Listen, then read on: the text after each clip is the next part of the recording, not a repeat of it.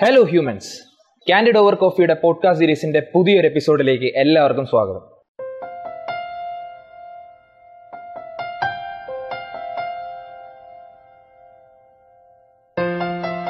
Okay ഇന്ന് ഞങ്ങൾ ചർച്ചയ്ക്ക് എടുത്തിരിക്കുന്ന വിഷയം എന്ന് പറഞ്ഞാൽ ഇതൊരു ചർച്ചയായിട്ടല്ല ഇതൊരു ടൈപ്പ് ഓഫ് റിമംബറൻസ് ആണ്. ഈ രണ്ടായിരത്തി ഇരുപത് ഇരുപത്തൊന്ന് കാലഘട്ടം എന്ന് പറയുന്നത് നിങ്ങൾക്കറിയാം. കോവിഡ് എന്ന് പറയുന്ന ഈ ഒരു മഹാമാരി നമ്മുടെ എല്ലാവരുടെയും ജീവിതത്തിനെ ബാധിച്ചിട്ടുണ്ട്. അപ്പോൾ ഈ കഴിഞ്ഞ രണ്ട് വർഷം നമ്മൾ ഒരുപാട് സ്നേഹിക്കുകയും നമുക്ക് ഒരുപാട് പ്രിയപ്പെട്ടവരായിരുന്നവരുമായിട്ടുള്ള ഒരുപാട് പേര് നമ്മളെ വിട്ട് പിരിഞ്ഞു പോയിട്ടുണ്ട്. അതിൽ കുറച്ച് പേർക്ക് കാൻഡിഡ് ഓവർ കോഫി ടീമിന്റെ ഒരു ട്രിബ്യൂട്ടാണ്.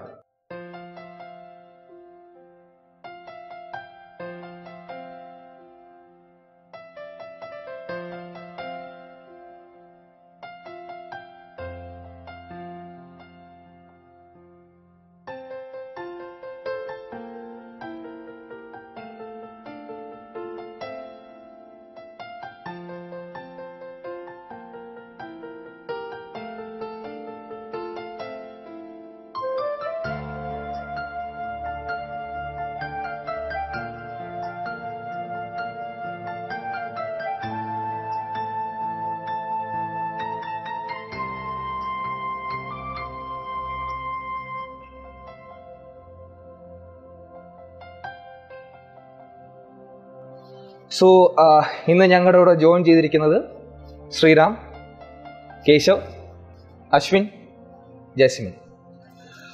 സോ നമ്മൾ ഇന്ന് ഇങ്ങനൊരു ടോപ്പിക്കാണ് സംസാരിക്കാൻ എടുക്കുന്നത് എന്ന് ഡിസൈഡ് ചെയ്ത ആ ഒരു പോയിന്റിൽ എന്താണ് ഫീൽ ചെയ്തത്?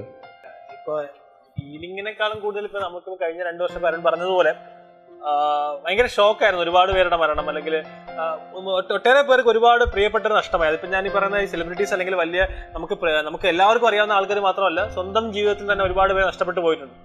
അപ്പോൾ അതിൽ നമുക്ക് എല്ലാവർക്കും ഒരേപോലെ റിലേറ്റ് ചെയ്യാൻ പറ്റുന്ന കുറച്ച് പേരെ പറ്റിയിട്ട് സംസാരിക്കാൻ ഒരു അവസരം രീതിയിലാണ് ഈ ഒരു ടോപ്പിക്കിനെ പറ്റിയിട്ട് എനിക്ക് തോന്നിയത്. കാര്യം നമുക്ക് വളരെ പ്രിയപ്പെട്ട നമുക്ക് ആരും നേരിട്ട് പരിചയമില്ലാത്ത എന്നാൽ നമ്മുടെ ആരുടെയൊക്കെയോ ആരെ ആരെല്ലാമോ ആയിരുന്ന കുറച്ച് പേരെ പറ്റി സംസാരിക്കാൻ അവർക്കൊരു ട്രിബ്യൂട്ട് നൽകാൻ ഒരു അവസരമായിട്ട് ഇതിനെ കാണാം എന്നാണ് ഞാൻ ഈ ടോപ്പിക്കിനെ പറ്റി കേട്ടപ്പോൾ ആദ്യം വിചാരിച്ചത്. അപ്പോൾ അതുകൊണ്ട് തന്നെ വളരെ പ്രിയപ്പെട്ട കുറച്ച് പേരെ പറ്റി സംസാരിക്കാനായിട്ട് ഞാൻ അവരെ പറ്റി കൂടുതൽ അറിയാൻ ശ്രമിച്ചു. അതൊരു അവസരമായിട്ട് എനിക്ക് കിട്ടി.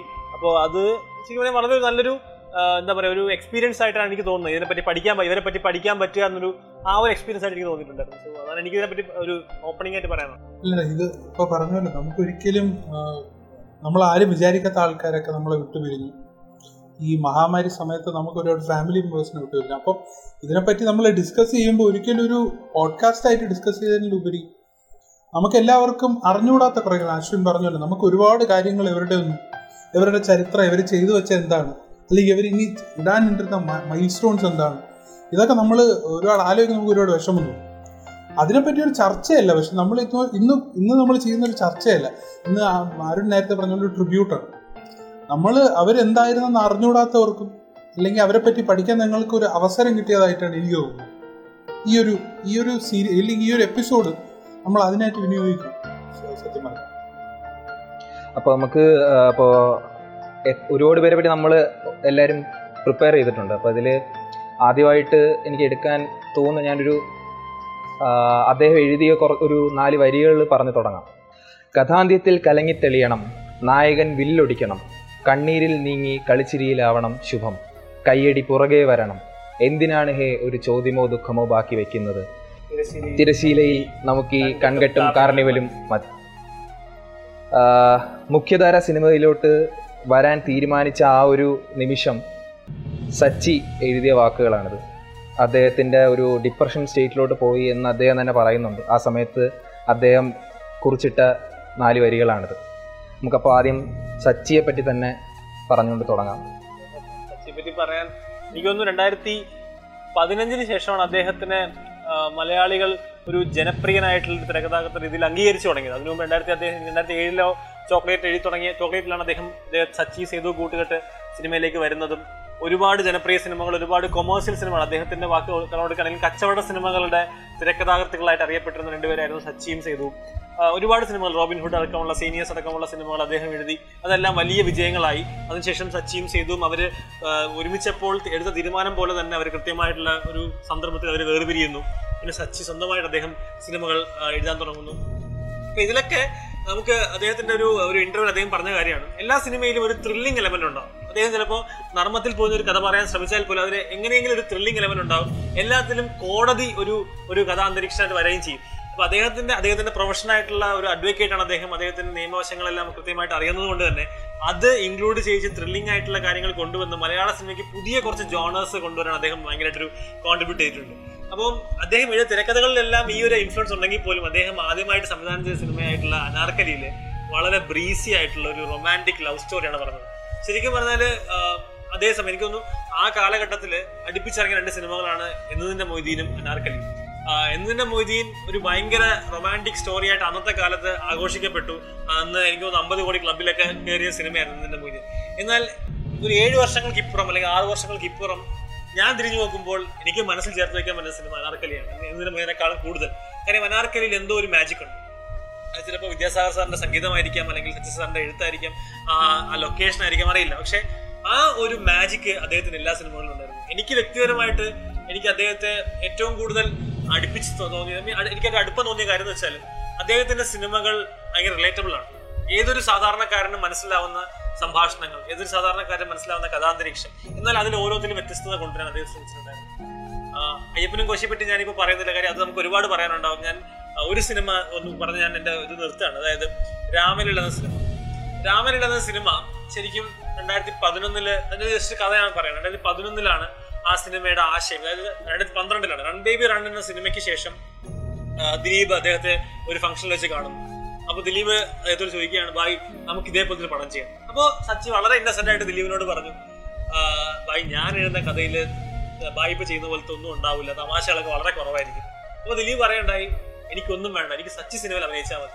അതായിരുന്നു ശരിക്കും പറഞ്ഞാൽ സച്ചി മലയാള സിനിമ ഉണ്ടാക്കിയൊരു മാർഗം. കാര്യം പണ്ട് നമ്മൾ പറയാറുണ്ട് തിരക്കഥയാണ് ഒരു സിനിമയുടെ നട്ടലെന്ന് പറയുന്നത്. സോ തിരക്കഥാകൃത്തിനെ അത്രത്തോളം വാല്യൂ ചെയ്യ ചെയ്യാൻ ഭാഗത്തിലുള്ള ഒരു സ്റ്റാർ ആയിട്ട് രണ്ടായിരത്തി പന്ത്രണ്ടിൽ അദ്ദേഹം മാറി എന്നതിന് തെളിവാണ്.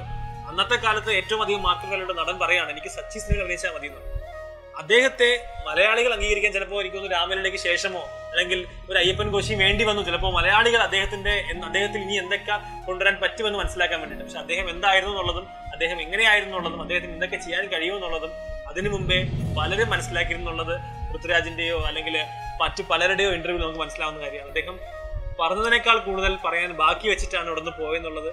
ഒരു സിനിമാ പ്രേമി എന്ന രീതിയിലും അദ്ദേഹത്തിന്റെ ഒരു ഭയങ്കര ആരാധകൻ എന്ന രീതിയിലും അദ്ദേഹത്തിന്റെ വിട അദ്ദേഹത്തിന്റെ വിടവാങ്ങലും ഉണ്ടാക്കിയ ഷോക്ക് പറയാൻ എന്താ പറയാ വാക്കുകളില്ല എന്ന് എനിക്ക് പറയാനുള്ളൂ കാര്യം. എനിക്കിന്ന് ഓർമ്മയാണ് അന്നത്തെ അന്നത്തെ ദിവസം ഒരു ഷോക്കായിരുന്നു കാര്യം അദ്ദേഹത്തിന്റെ അടുത്ത സിനിമ അനൗൺസ് ചെയ്യാൻ പോകുന്നു.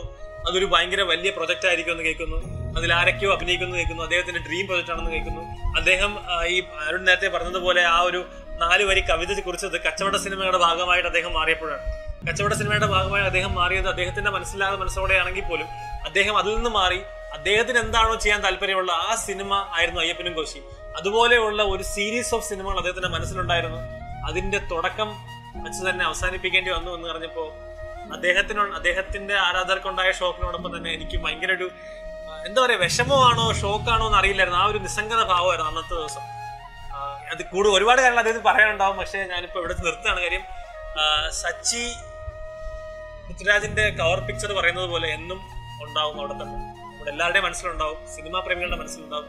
അദ്ദേഹം എഴുതി വെച്ച സിനിമകൾ എത്രത്തോളം നമ്മുടെ ഹൃദയമാണോ അത് അത് അതിനേക്കാളും ഹൃദയമാകേണ്ടിരുന്ന എഴുതാതെ പോയ തിരക്കഥകളാണ് മലയാള സിനിമയുടെ ഏറ്റവും വലിയ നഷ്ടങ്ങളിൽ ഒന്നായിട്ട് ഞാൻ കണക്കാക്കുന്നത്. വെറും പത്ത് വർഷം നീണ്ടു നിന്നൊരു കരിയറാണ് കരിയർ മീൻസ് കരിയർ സ്പാൻ എന്ന് പറഞ്ഞാൽ നമ്മൾ ഒരു ഒരിക്കലും നമുക്കൊരു ഹൈ ലോ പീരീഡ് ഇല്ല. ഒരു സ്ക്രിപ്റ്റ് റൈറ്ററിന്റെ. സ്ക്രിപ്റ്റ് റൈറ്ററിന് എപ്പോഴും ലോ വരില്ലെങ്കിൽ ഒരു ഹൈ പീരീഡ് വരുന്നത് പുള്ളിക്കാരൻ ഡയറക്ടർ ആവുമ്പോഴും ഫെയിമിലോട്ട് വരുമ്പോഴാണ്. ആ ഫെയിമിലോട്ട് വരുന്നത് അവസാന സിനിമകളിൽ അതായത് അനാർക്കലി ആയാലും ഡ്രൈവിംഗ് ലൈസൻസ് ആയാലും അത് അതിനുശേഷം എടുത്ത അയ്യപ്പനും കോശിയായാലും ആ ഒരു സമയം എത്തിയപ്പോഴേക്കും ആ തീയാണെന്ന് അത് ഭയങ്കര വേദനിപ്പിക്കുന്നു ഇപ്പൊ പറഞ്ഞ പോലെ തന്നെ ഭയങ്കര വേദനിപ്പിക്കുന്നത്. കാരണം ഒരു സിനിമാ പ്രേമിക്കും സച്ചി എന്നൊരാൾ അതായത് സിനിമ കണ്ടു തുടങ്ങുന്ന ആളായാൽ പോലും അവസാനം ഈ മൂന്ന് ഈ മൂന്ന് സിനിമകൾ എടുത്താൽ മതി. Ramleela driving licence Ayyappan Koshi. മൂന്ന് എന്ത് ഡിഫറെന്റ് ജോണറാണ് പുള്ളിക്കാരൻ ചെയ്തിരിക്കുന്നത്. ഫസ്റ്റ് ചെയ്തിരിക്കുന്നത് ഒരു പൊളിറ്റിക്കൽ ത്രില്ലർ അതിനുശേഷം ചെയ്തത് ഒരു ത്രില്ലർ അത് പക്ഷെ ഒരു കോമഡി രീതിയിലാണ്. അടുത്ത ചെയ്തിരിക്കുന്നത് റൈവൽറിയാണ് രണ്ടുപേര് വെറും രണ്ട് കഥാപാത്രങ്ങൾ വെച്ചൊരു സിനിമ അപ്പൊ അങ്ങനത്തെ ഇങ്ങേറ്റം പുള്ളിക്കാരൻ എഴുതാനും ആ എഴുതിയതെല്ലാം മികച്ചതാക്കാനും പുള്ളിക്കാരൻ സാധിച്ചു. രാംലീലയുടെ കഥ പറഞ്ഞപ്പോൾ എനിക്ക് ഓർമ്മ ഈ അരുൺ ഗോപി പറയുകയാണെന്ന് നമ്മുടെ സച്ചിയുടെ പറയുകയാണെന്ന് എനിക്കൊരു സ്ക്രിപ്റ്റ് വേണമെന്ന് പറഞ്ഞ് പുള്ളിക്കാരന്റെ പുറകെ നടക്കുമ്പോൾ സച്ചി സച്ചി ചെയ്തതെന്ന് വെച്ചാൽ സച്ചി വേറൊരു സിനിമ ചെയ്ത അതായത് എനിക്ക് അയ്യപ്പൻ കോശിയുടെ വെയിറ്റിംഗ് പീരീഡ് ആയിരുന്നു. അനാർക്കലിയിലെ അനാർക്കലിയിലെ ഷൂട്ടിംഗ് തുടങ്ങാനായിട്ട് വെയിറ്റ് ചെയ്തിരിക്കുന്ന സമയത്ത് ജസ്റ്റ് ഒന്ന് എഴുതി കുറിച്ചിട്ട സിനിമയാണ്. നമ്മുടെ ദിലീപിന്റെ തന്നെ കരിയറിൽ ഒരു പക്ഷേ തമാശക്കാരൻ എന്നുള്ളൊരു ഒരു ക്യാപ്ഷനിൽ നിന്ന് മാറി സീരിയസ് റോളുകൾ വളരെ രീതിയിൽ മികച്ച രീതിയിൽ ചെയ്യാൻ പറ്റും എന്നുള്ള രീതിയിലാക്കി. പിന്നെ രാംലീല ഇറങ്ങിയ സമയവും ദിലീപിന്റെയും അതേപോലെ ഒരു സമയമാണ്. അതിലെ കഥാപാത്രമായാലും എന്തായാലും പൊളിറ്റിക്സ് ചർച്ച ചെയ്യുന്ന സിനിമയാണ്. അതുകൊണ്ട് സച്ചിയെ പറ്റി നമുക്ക് പറയുമ്പോൾ ഒരിക്കലും വിസ്മരിപ്പിക്കാൻ പറ്റ ഒരിക്കലും നമുക്ക് വിട്ടു ഒരു എന്താണ് ചിന്തിക്കാൻ പറ്റാത്തൊരു വിടവ് തന്നെയാണ് സച്ചി എന്നുള്ളൊരു ഒരു സ്ക്രിപ്റ്റ് റൈറ്റർ ഡയറക്ടർ അദ്ദേഹത്തിന്റെ എഴുത്തിനെ പറ്റി പറയുമ്പോൾ അതിൽ പൃഥ്വിരാജ് ഒരു ഇന്റർവ്യൂവിൽ പറഞ്ഞിട്ടുണ്ട്. അദ്ദേഹം എഴുതുന്നതെന്ന് പറഞ്ഞു കഴിഞ്ഞാൽ ആ ഒരു സിനിമയ്ക്ക് വേണ്ട ഒരു മെയിൻ ഇൻസിഡന്റ് കാണും അതിന്റെ അകത്ത്. ആ ഇൻസിഡന്റിനെ പറ്റിയായിരിക്കും പുള്ളി എഴുതിയിടുക. എല്ലായിടത്തും ഒരു ഒരു അഞ്ചോ ആറോ ഇൻസിഡൻസ് പുള്ളി ഇതേപോലെ എഴുതിയിട്ടിട്ടുണ്ട്. സച്ചി എന്ന് പറയുന്ന ഡയറക്ടറിന് ഉപരി ആ തിരക്കഥാകൃത്താണ് അതിന്റെ ഒരു ബ്രില്യൻസ് എന്ന് പൃഥ്വിരാജ് എപ്പോഴും വിശ്വസിക്കുന്നതെന്ന് പറഞ്ഞിട്ടുണ്ട്. അതായത് ആ ആ ഒരു ഇപ്പോൾ ഇപ്പോൾ കൂടെ അദ്ദേഹത്തിന്റെ വൈഫുമായിട്ടൊരു ഇന്റർവ്യൂ ഉണ്ടായിരുന്നു ഈ ഒരു കുറച്ച് നാൾ മുമ്പ്. അപ്പോൾ അദ്ദേഹത്തിന്റെ ഈ ഈ എഴുതിയിട്ടിരിക്കുന്ന ഈ കാര്യങ്ങൾ സിനിമയാക്കാൻ പോവുകയാണ് ഇനി. അപ്പോൾ ഇത് പൃഥ്വിരാജിന്റെ അടുത്ത് പറഞ്ഞു. അതായത് അതിൽ അദ്ദേഹം എഴുതിയിട്ടിരുന്ന ഒരു അഞ്ച് വരി. അത് പൃഥ്വിരാജിന്റെ അടുത്ത് ഈ ബാദുഷ അയാളും ഈ വൈഫും കൂടെ പോയി പറഞ്ഞപ്പോഴത്തേക്ക് പൃഥ്വിരാജ് പറഞ്ഞ ഈ വൺ ലൈനർ അല്ല സച്ചിയുടെ സ്ട്രെങ്ത് എന്ന് പറഞ്ഞു കഴിഞ്ഞാൽ സച്ചി തിരക്കഥ എഴുതാൻ അകത്ത് കയറി ഇരുന്ന് ഇറങ്ങി കൊണ്ടുവരുന്ന സാധനം മാജിക് ആയിരിക്കും. എല്ലാത്തിലും എല്ലാ സിനിമയിലും ഏത് സിനിമ നോക്കിയാലും നമുക്ക് അതിന്റെ അകത്ത് കാണാൻ പറ്റും. അയ്യപ്പനും കോശിയാണെങ്കിൽ രണ്ട് രണ്ട് ക്യാരക്ടേഴ്സ് തമ്മിലുള്ള റൈവൽറി ആണ്. അത് എത്രയും ബ്യൂട്ടിഫുൾ ആയിട്ട് എഴുതാൻ പറ്റൂല ഇനി. ഇതിന്റെ ഇതിന്റെ മോളോട് നമുക്ക് ചിന്തിക്കാൻ പറ്റൂല. അതേപോലെ തന്നെ ഇത് ഇതിന് മുമ്പ് പറഞ്ഞ സിനിമകളാണെങ്കിലും. അപ്പോൾ സച്ചി ക്രിയേഷൻസ് എന്ന് പറഞ്ഞ ആ ഒരു ബാനറിൽ ഇനി സിനിമകൾ വരുമെന്നാണ് പ്രതീക്ഷിക്കുന്നത്. അത് എത്രത്തോളം നന്നാക്കാൻ പറ്റും എന്നറിയില്ല. പക്ഷെ എന്നാലും സച്ചിയുടെ ഐഡിയ ആണ് അദ്ദേഹത്തിന്റെ അദ്ദേഹത്തിന്റെ ചിന്തയിൽ ഉദിച്ച ഒരു ഒരു ഇതാണ് എന്ന് നമുക്ക് വിശ്വസിച്ച് ഇനിയും കാണാൻ പറ്റും എന്ന് ഞാൻ വിശ്വ- എനിക്ക് വിശ്വ- വിശ്വാസമുണ്ട് ഈ ഡിഫറൻസിന്റെ കാര്യം പറഞ്ഞപ്പോഴേ ഈ പറയുകയാണെങ്കിൽ റൈവൽറിയുടെ കാര്യം നീ പറഞ്ഞതുപോലെ അദ്ദേഹം എഴുതിയ ഡ്രൈവിംഗ് ലൈസൻസ് നോക്കുകയാണെങ്കിൽ ഒരു റൈവൽറിയാണ് അയ്യപ്പനും കോശി ഒരു റൈവൽറിയാണ് പക്ഷെ അത് രണ്ടും എങ്ങനെ വ്യത്യസ്തമായി എടുത്തു എന്നുള്ളതാണ് അദ്ദേഹത്തിന്റെ രണ്ടുപേരുടെ ഈഗോ ആയിരുന്നു രണ്ട് സിനിമയിലും വർക്കൗട്ട് ആക്കിയത്. രണ്ട് രീതിയിൽ രണ്ട് രീതിയിൽ വർക്കൗട്ട് നടക്കുന്ന രണ്ടും രണ്ടൊരു എന്തുവായിരുന്നു? ഡീമോഗ്രാഫി വ്യത്യാസം ഉണ്ടെങ്കിൽ പോലും അവർ പറഞ്ഞ ആ ഒരു ഈഗോ ക്ലാഷ് അവർ രണ്ടും രണ്ട് രീതിയിലാണ് കണക്ട് ചെയ്യപ്പെട്ടുള്ളത് അതേപോലെ തന്നെ പൃഥ്വിരാജ് ഒരു റീസെന്റ് ഇന്റർവ്യൂവിൽ അദ്ദേഹം പറഞ്ഞിട്ടുണ്ടായിരുന്നു ഇതേപോലെ സച്ചിയുടെ ഒരു ലോസ് അതായത് അദ്ദേഹത്തിന്റെ ഒരു ഫിസിക്കൽ പ്രസൻസ് അവിടെ ഇല്ല എന്നുള്ളത് എപ്പോഴും നഷ്ടമാണ്. ആ ഇന്റർവ്യൂർ ചോദിക്കുമ്പോൾ തന്നെ അദ്ദേഹം ഇങ്ങനെ എന്നുവെച്ചാൽ അതുവരെ ഒരു ജോളിയായിട്ട് ഇങ്ങനെ പൊക്കിക്കൊണ്ടിരിക്കുന്ന ഒരു ഇന്റർവ്യൂ സച്ചിയെ കുറിച്ച് ചോദിക്കുമ്പോഴത്തേക്കും എനിക്കൊന്ന് ഭരദ്വാജ് എങ്ങനെയാണെന്ന് തോന്നുന്നു. അദ്ദേഹം പറയും you are okay you can answer എന്നുള്ള രീതിയിലാണ് അദ്ദേഹം തന്നെ ചോദിക്കുന്നത്. ഒരു ഒരു ബെസ്റ്റ് ഫ്രണ്ട് ഇവർ തമ്മിലുള്ള ഒരു കോമ്പിനേഷനിൽ കുറച്ചും കൂടെ കുറേ നല്ല സിനിമകൾ വരുമായിരുന്നു അദ്ദേഹത്തിന്റെ ഒരു അപ്പൊ അതിനെപ്പറ്റി പറയുമ്പോൾ ഈ അദ്ദേഹത്തിന്റെ വൈഫ് തൂവാനത്തുമ്പികൾ സിനിമ കണ്ടിട്ടില്ലായിരുന്നു. അപ്പോൾ സച്ചിയും മകനും കൂടെയാണ് ഇവരെ റൂമിൽ അടച്ചിട്ടിട്ട് തൂവാനത്തുമ്പികൾ കാണിപ്പിച്ചത്. കാണിപ്പിച്ചതിന് ശേഷം ഭയങ്കര ഇൻട്രസ്റ്റിംഗ് ആയിട്ട് അവർ പറയുന്നുണ്ട് അതിൽ കാണിപ്പിച്ചതിന് ശേഷം കണ്ടു കഴിഞ്ഞിട്ട് പറഞ്ഞു ഇത് ഇത് ഇത് സിനിമയിലെ തന്നെ ഒരു ലെജൻഡിന്റെ മൂവിയാണ് ഇത് കണ്ടില്ലെങ്കിൽ നീ ഒരു സിനിമാക്കാരന്റെ ഭാര്യയാണെന്ന് പറഞ്ഞിട്ട് ഒരു കാര്യമില്ല എന്ന് പറഞ്ഞ് കാണിപ്പിച്ചു. കാണിപ്പിച്ചു കഴിഞ്ഞപ്പോൾ ഭയങ്കരമായിട്ട് ഇഷ്ടപ്പെട്ടു കണ്ടു കഴിഞ്ഞ്. അപ്പോൾ ഇത് കണ്ടുകൊണ്ടിരുന്നപ്പോൾ തന്നെ സച്ചി പൃഥ്വിരാജിനൊരു ടെക്സ്റ്റ് ചെയ്തു. ഒന്ന് രണ്ട് സീൻ കഴിഞ്ഞപ്പോഴത്തേക്കും. പൃഥ്വി നമുക്ക് ഈ ഇതെല്ലാം നമുക്ക് റീക്രിയേറ്റ് ചെയ്യണം. ഇത് നമ്മൾ റീക്രിയേറ്റ് ചെയ്തിരുന്നു കഴിഞ്ഞാൽ നമുക്ക് ഒരു എന്തോ എന്തോ ഒരു ഡയലോഗ് പറയുന്നുണ്ട് അതിൽ അപ്പോൾ പൃഥ്വിരാജ് എസ്സും പറഞ്ഞു തിരിച്ച്. അത് ഈ തൂവാനത്തുമ്പികളുള്ള ഒരുപാട് സീൻസ് റീക്രിയേറ്റ് ചെയ്യണം എന്ന് പറഞ്ഞ് എന്തൊക്കെയോ ഉണ്ടായിരുന്നു. ഇനിയും ഇനിയും ചെയ്യാനായിട്ട് പുള്ളിക്ക് ഒരുപാട് കാര്യങ്ങളുണ്ട്. അത് പൃഥ്വിരാജ് തന്നെ പറയുന്നുണ്ട് സച്ചി തുടങ്ങിയിട്ടേ ഉണ്ടായിരുന്നുള്ളൂ. സച്ചി തുടങ്ങിയിട്ടേ ഉണ്ടായിരുന്നുള്ളൂ. സച്ചിയുടെ ഈ പറഞ്ഞ ഈ എന്താണ് കൊമേഴ്ഷ്യൽ സിനിമ എന്ന് പറയുന്ന ആ ഒരു ആ ഒരു ഇത് വിട്ട് സച്ചി അയ്യപ്പനും കോശിയും സച്ചിയുടെ മനസ്സിൽ വന്ന ആ ഒരു ഇതാണ്. അവിടുന്ന് തുടങ്ങിയിട്ടേ ഉണ്ടായിരുന്നുള്ളൂ. അത് നിന്ന് പോയാലോ എന്നുള്ളൊരു വിഷമം മാത്രമേ ഉള്ളൂ. എനിക്ക് കേശു നേരത്തെ പറഞ്ഞ നമ്മുടെ കുറച്ച് ടൈം എടുത്താണ് രാമലീല ചെയ്തിട്ടുണ്ടെന്നുണ്ടെങ്കിൽ രാമലീല എനിക്ക് തോന്നുന്നു നമ്മൾ മലയാള സിനിമയിൽ one of the best political ത്രില്ലറാണ് കാര്യം അതിൽ ഓരോ സീക്വൻസിലും ഓരോ അതായത് പൊളിറ്റിക്സ് ഇൻവോൾവ് ആയിട്ടുള്ള കാര്യങ്ങൾ നടക്കുന്നുണ്ട്. അപ്പം അതേ ആൾ തന്നെയാണ് അയ്യപ്പനും കോശി എഴുതി അനാർക്കലി സെയിം ആളാണ് എഴുതിയെന്നാണ് എനിക്ക് വിശ്വസിക്കാൻ പറ്റാത്തത്. കാര്യം രണ്ടും ഒന്ന് പൊളിറ്റിക്കൽ ത്രില്ലറും മറ്റേത് റൊമാന്റിക് മൂവിയും അപ്പൊ അതിന്റെതായ ഒരു നല്ല ഡിഫറൻസ് പുള്ളിയുടെ റേഞ്ചാണ് ഞാൻ പറയുന്നത്. അതേപോലെ തന്നെ പുള്ളി നേരത്തെ പറഞ്ഞു പുള്ളിക്ക് കോമഡി സിനിമ അങ്ങനെ വരുന്നില്ല എന്നുള്ളത്. പക്ഷേ എല്ലാ സിനിമയിലും പുള്ളിയുടെ സിനിമകളിലെല്ലാം കോമഡി ഉള്ളത് കറക്റ്റ് ആയിട്ടുള്ള കോമഡി എന്ന് വെച്ചാൽ ആ കോമഡി ടൈമിങ് ഭയങ്കര പെർഫെക്റ്റ് ആണ്. ഉള്ള കോമഡി കറക്റ്റ് ആയിട്ട് കൊള്ളും. കൊള്ളേന്റെ അടുത്ത് കൊള്ളുകയും ചെയ്യും. ആ രീതിയിലുള്ള ടൈമിങ് ചെയ്യാൻ പറ്റുന്ന ഫുൾ മസാല പാക്കേജ് ആണ് കാരണം ഇപ്പൊ ആലോചിക്കുമ്പോൾ റൊമാൻസിന് റൊമാൻസ് ഉണ്ട്. അനാർക്കലി എന്നുള്ള ഒരു സിനിമ റൊമാൻസിനെ പറ്റി സംസാരിക്കുന്നു.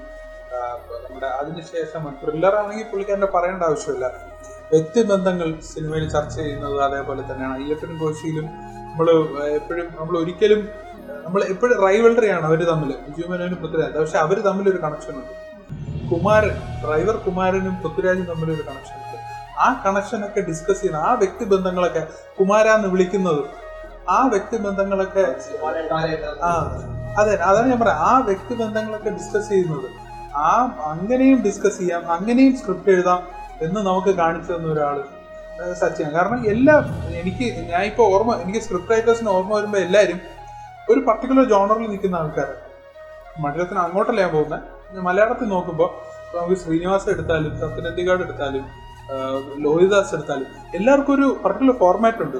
സാധാരണക്കാരന്റെ കഥ എന്ന് പറഞ്ഞൊരു ഫോർമാറ്റ് ഉണ്ട്.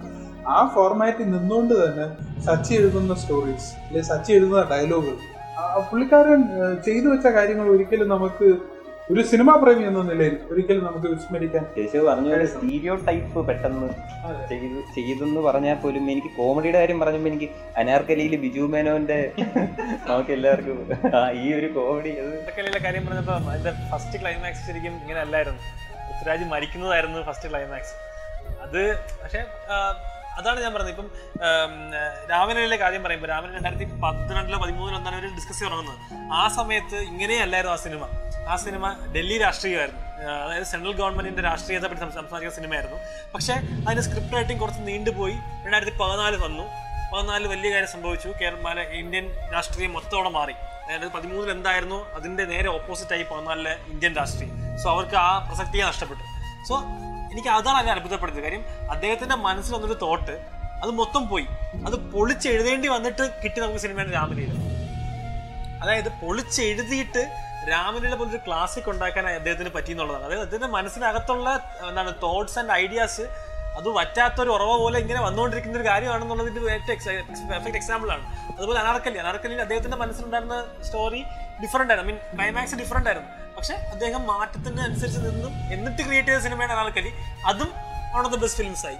അയ്യപ്പനും കോശിയുമാണ് എന്റെ എന്റെ അഭിപ്രായത്തിൽ അയ്യപ്പനും കോശിയുമാണ് അദ്ദേഹം നൂറ് ശതമാനം അദ്ദേഹത്തിന്റെ വേറെ ബാഹ്യ ഇടപെടലുകൾ ഒന്നും ഇല്ലാതെ ചിലപ്പോൾ ചെയ്ത സിനിമ ആദ്യത്തെ സിനിമ അയ്യപ്പനും കോശിയായിരിക്കും.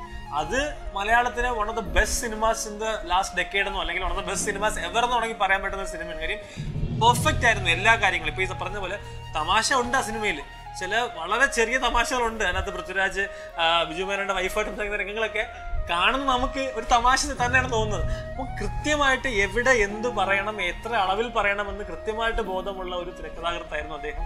എനിക്ക് അദ്ദേഹത്തിന്റെ സംവിധായകനേക്കാൾ കൂടുതൽ ഇഷ്ടം തിരക്കഥാകൃത്തിനോടാണ്.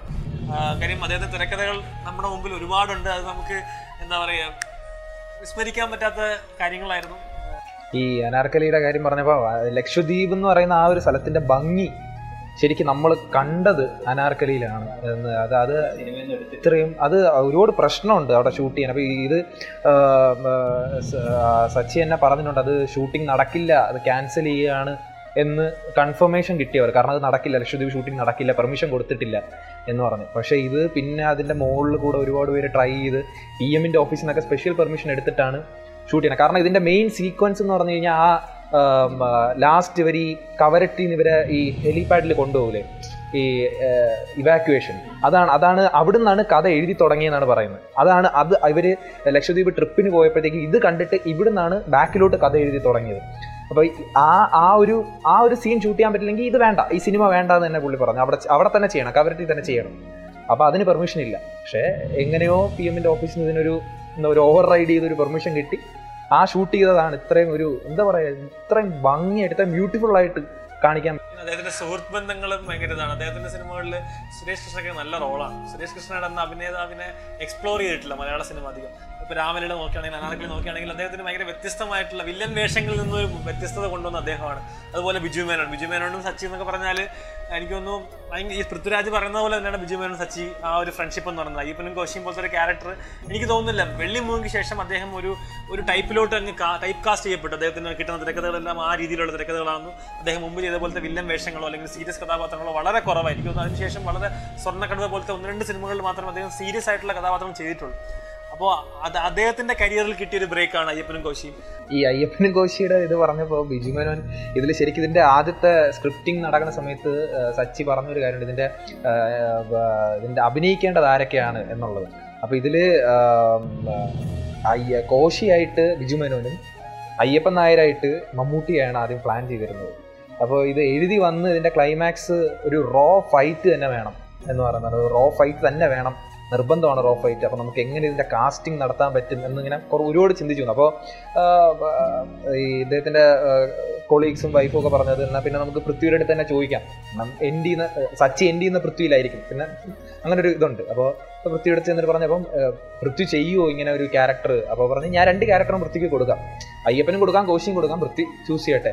അപ്പോൾ ചോദിച്ചു പൃഥ്വി ഏത് ഏത് ചൂസ് ചെയ്യുമായിരിക്കും അപ്പോൾ സച്ചി തന്നെ പറഞ്ഞിട്ടുണ്ട് എന്തായാലും പൃഥ്വി കോശിയെ ചൂസ് ചെയ്യത്തുള്ളൂ. കാരണം അതിന്റെ അകത്ത് എക്സ്പ്ലോർ ചെയ്യാൻ ഒരുപാട് ഉണ്ട് ഈവൻ ദോ അയ്യപ്പൻ നായരാണ് ഇതിൽ ലൈം ലൈറ്റ് നിൽക്കുന്നെങ്കിലും കോശി എന്ന് പറഞ്ഞാൽ ക്യാരക്ടറിനെ എക്സ്പ്ലോർ ചെയ്യാൻ ഒരുപാടുണ്ട്. അപ്പോൾ പൃഥ്വി അതിനെ സെലക്ട് ചെയ്യുള്ളൂ. കറക്റ്റായിട്ട് പൃഥ്വി കോശിയെ തന്നെ സെലക്ട് ചെയ്യുകയും ചെയ്തു. ഭയങ്കര എന്താ പറയാ ഒരു കെമിസ്ട്രി ഭയങ്കര അതാണ് പൃഥ്വിരാജന്റെ ഒരു ഇന്റർവ്യൂ പറയുന്നുണ്ട് സച്ചി ഒരു മെസ്സേജ് അയച്ചാൽ മതി ജസ്റ്റ് ഒരു വാട്സ്ആപ്പ് മെസ്സേജ് അയച്ചാൽ മതി. എന്താണ് അദ്ദേഹം ഉദ്ദേശിച്ചത് കൃത്യമായിട്ട് മനസ്സിലാവും. അതുപോലെ തന്നെ തിരിച്ചു അങ്ങോട്ടും ഇങ്ങോട്ടും വാട്സപ്പിൽ കൂടെ സ്ക്രിപ്റ്റ് അയച്ചു കൊടുത്ത് അല്ലെങ്കിൽ വാട്സപ്പിൽ കൂടെ ഓൺലൈൻ പറഞ്ഞ് നായകനെ ബുക്ക് ചെയ്യുന്ന ആദ്യത്തെ തിരക്കഥാകൃത്തിൽ സച്ചി ആയിരിക്കും എന്നൊക്കെ പറഞ്ഞിട്ട് അവർ തമ്മിൽ ആ ഒരു ഫ്രണ്ട്ഷിപ്പ് അത് പറഞ്ഞ പോലെ എനിക്കൊന്ന് സൂര്യ ടി വിയിലാണെന്ന് തോന്നുന്നു. പൃഥ്വിരാജിന്റെ ഇരുപത്തഞ്ച് വർഷമോ ഇരുപത് വർഷമോ ആഘോഷിക്കുന്ന ഒരു പരിപാടി ഉണ്ടായിരുന്നു. അപ്പോൾ അതിൽ ഭയങ്കര ജോളിയായിരുന്നു. നേരത്തെ പറഞ്ഞതുപോലെ ഭയങ്കര ജോളിയായിട്ട് നിന്നു. സച്ചിനോട് കിടക്കുകയാണ്. സച്ചിനിലോട്ട് കടന്ന് സച്ചിന്റെ ഒരു വീഡിയോ കണ്ടതിന് ശേഷം പൃഥ്വിരാജിന്റെ ഫേസ് നമുക്ക് മനസ്സിലാവും അദ്ദേഹത്തിന് ആരാണ് നഷ്ടപ്പെട്ടതെന്ന്. കാര്യം കരച്ചിലോ ഒന്നും ആയിരിക്കില്ല. ചിലപ്പോൾ നമ്മുടെ ഒരാൾ ഒരാൾ നമ്മൾ നഷ്ടപ്പെട്ടാൽ നമ്മൾ പൊട്ടിക്കരഞ്ഞായിരിക്കും ചിലപ്പോൾ നമുക്ക് അയാളുടെ എന്താണ് മനസ്സിലുള്ള വിഷമം പുറത്തു വരുന്നത്. അയാളുടെ ഫേസിൽ ഒരു എക്സ്പ്രഷൻ മാറുന്ന നമുക്ക് മനസ്സിലാവും. അയാൾ എത്രത്തോളം വിഷമിക്കുന്നുണ്ടെന്നുള്ളത്. അതും അതാണ് അത് പറഞ്ഞപ്പോൾ ഈ ഒരു ഇന്റർവ്യൂവിൽ ഞാൻ റീസെന്റ് ആയിട്ട് പൃഥ്വിരാജ് പറഞ്ഞതെന്ന് വെച്ച് കഴിഞ്ഞാൽ അദ്ദേഹത്തിന്റെ ഇതേപോലെ ഹോസ്പിറ്റലിൽ ക്രിട്ടിക്കൽ സ്റ്റേജിൽ ആയിരുന്നപ്പോൾ എല്ലാവരും പൃഥ്വിരാജിനെ അദ്ദേഹത്തിനെയാണ് കോണ്ടാക്ട് ചെയ്തുകൊണ്ടിരുന്നത് എന്തുവായി എന്നുള്ള കാര്യം. അപ്പോൾ അദ്ദേഹം മരിച്ചെന്നുള്ള ന്യൂസ് കേട്ടപ്പോൾ തന്നെ എല്ലാവരും കോണ്ടാക്ട് ചെയ്യാൻ തുടങ്ങി. അപ്പോൾ എന്തെങ്കിലും ഇന്റർവ്യൂ തരാമോ അല്ലെങ്കിൽ ഒരു മറ്റേ പ്രസ്സിനൊരു ഇത് കൊടുക്കണമല്ലോ പ്രസ് നോട്ട് നോട്ട് പോലെ. അപ്പോൾ അദ്ദേഹം പറഞ്ഞു എനിക്ക് അതിനൊന്നും താല്പര്യമില്ല. ഞാനാണെങ്കിൽ ഒരു വൺ ലൈനർ അല്ലെങ്കിൽ ഒരു പാരഗ്രാഫ് പോലെ പുള്ളിക്കാരൻ ഒരു ഇൻസ്റ്റാഗ്രാമിൽ ഒരെണ്ണം ഇട്ടിട്ടുണ്ടായിരുന്നു ഭയങ്കര ഒരു ടച്ചിങ് ആയിട്ടുള്ള ഒരു ഒരു അത് അദ്ദേഹത്തിനെ കുറിച്ച് സച്ചിയെ കുറിച്ച്. അപ്പോൾ അത് മാത്രം ടൈപ്പ് ചെയ്യാം എന്ന് പറഞ്ഞിട്ട് അദ്ദേഹം സ്വന്തം ഫോണിൽ ഇങ്ങനെ ടൈപ്പ് ചെയ്ത്. എല്ലാവർക്കും വേണ്ടി ഇട്ടെന്ന് പറഞ്ഞ.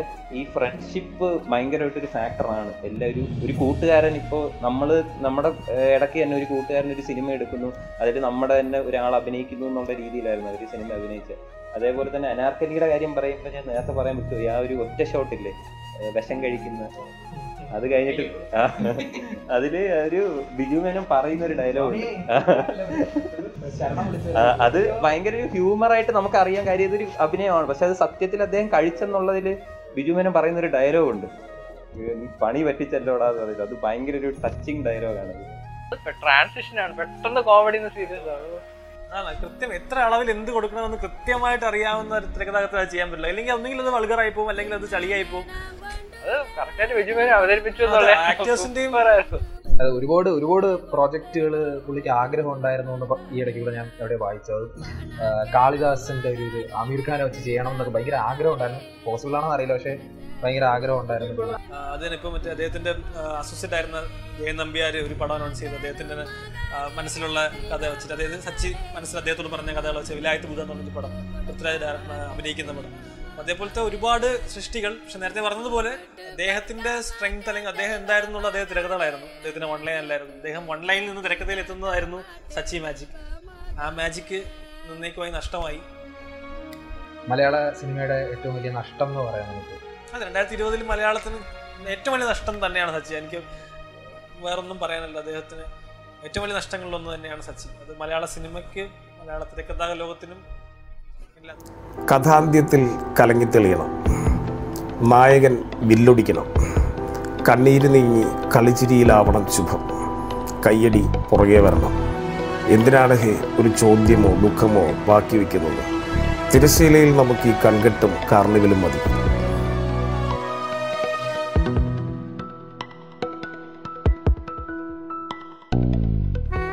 അപ്പോൾ അയ്യപ്പനും കോശിയും പറ്റി പറയുമ്പോഴത്തേക്ക് നമുക്ക് അതിന്റെ അകത്ത് ഒരു ഒരു പേരൂടെ നമ്മൾ ഇതിൽ ചേർക്കേണ്ടതുണ്ട്. അനിൽ നെടുമങ്ങാട് എന്ന് പറഞ്ഞിട്ടുള്ളൂ പുള്ളി ഈ പറഞ്ഞതുപോലെ തന്നെ അദ്ദേഹവും തുടങ്ങിയിട്ടുണ്ടായിരുന്നുള്ളൂ എന്ന് എനിക്ക് എനിക്ക് ഫീൽ ചെയ്യാറുണ്ട്. കാരണം ഈ അടുത്ത കാലത്തായിട്ട് ഒരുപാട് സിനിമകളിൽ ഇതേപോലെ നല്ല നല്ല വേഷങ്ങൾ ചെയ്യുന്നുണ്ടായിരുന്നു പുള്ളി. ഇപ്പം ഈ അയ്യപ്പനും കോശി പറഞ്ഞാൽ ഇപ്പം ഇപ്പോഴും കൂടെ നമ്മൾ ഏതായിരുന്നു? കോൾ കേസിലല്ലേ?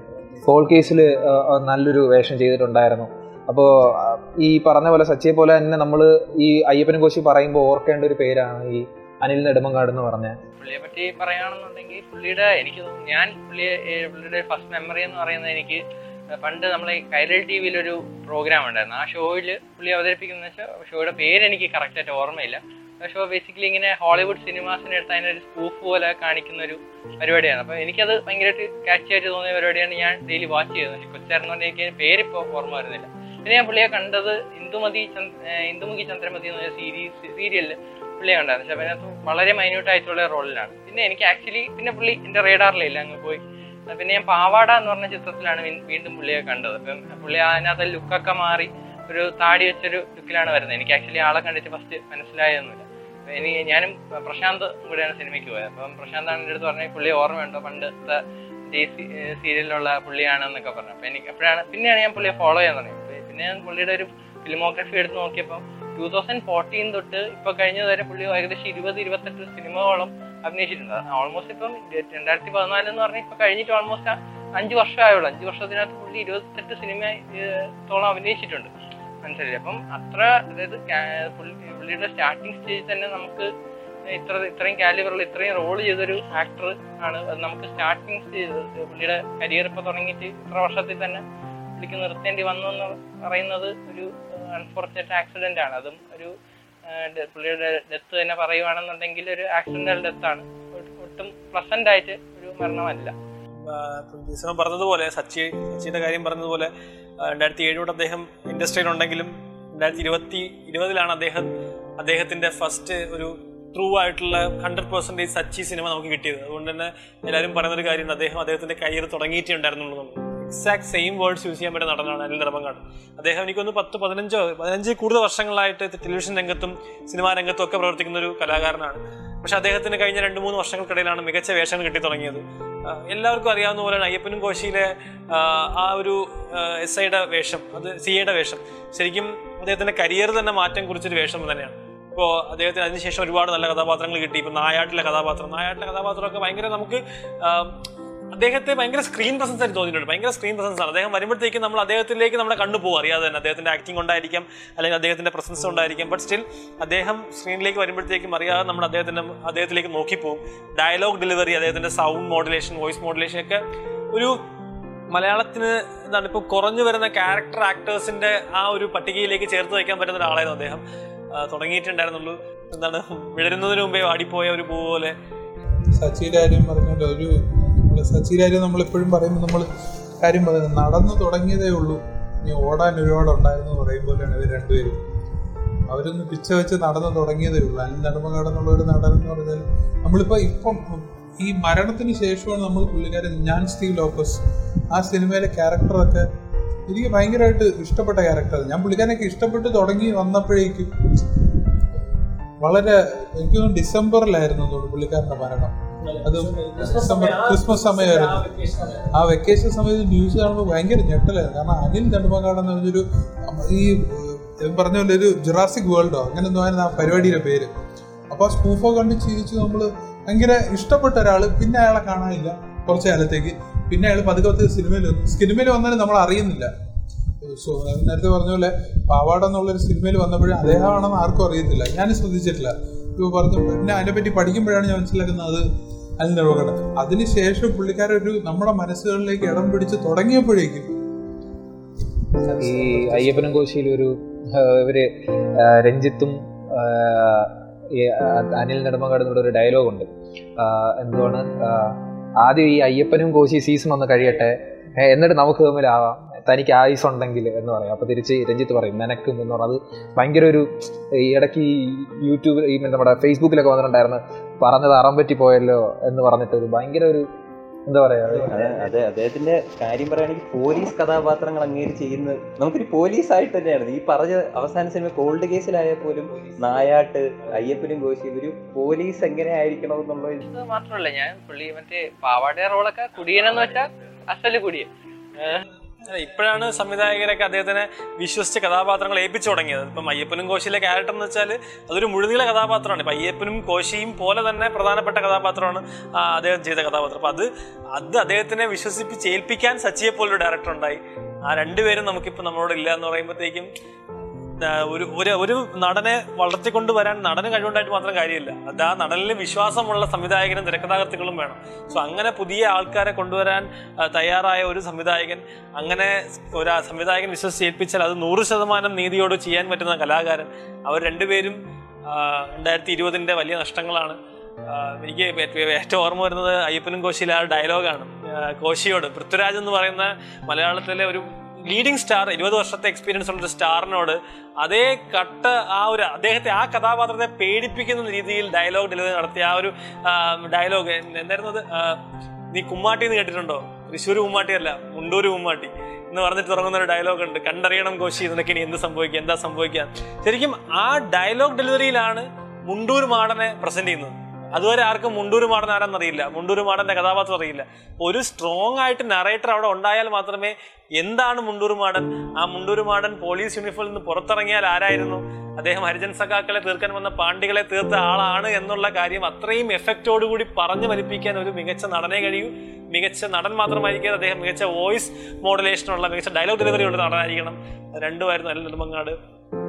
അതേപോലെ തന്നെ ഇതിലും പറയുന്നുണ്ടല്ലോ. പൃഥ്വിരാജിന്റെ അടുത്ത് അവസാനം പറയും അവനെ പിടി കൊടുക്കരുത് ഞാനൊരു ടിപ്പ് പറഞ്ഞുതരാം അവന്റെ പിടിയിൽ നിന്ന് വെറുതെ പേടിപ്പിക്കാനായിരുന്നെങ്കിൽ അയ്യപ്പൻ ഇങ്ങനെ പിടിക്കില്ല. കൊല്ലാൻ വേണ്ടിയാണെങ്കിലാണ് അയ്യപ്പൻ ഇങ്ങനെ പിടിക്കുന്നത്. അതുപോലെ തന്നെ ഇവർ രണ്ടുപേരുടെ ഇടയിൽ നിൽക്കുന്ന ആ ഒരു സി എയുടെ മുതലത്തെ ഫ്രസ്ട്രേഷനും എന്നാൽ അയ്യപ്പൻ നായരോടുള്ള സ്നേഹവും അവിടെ ഒരു മരണം നടക്കാൻ പാടില്ല എന്നൊരു സി എയുടെ കർത്തവ്യവും എല്ലാം അയാളുടെ ആ ക്യാരക്ടറിൽ ഭയങ്കര ഭദ്രമായിരുന്നു.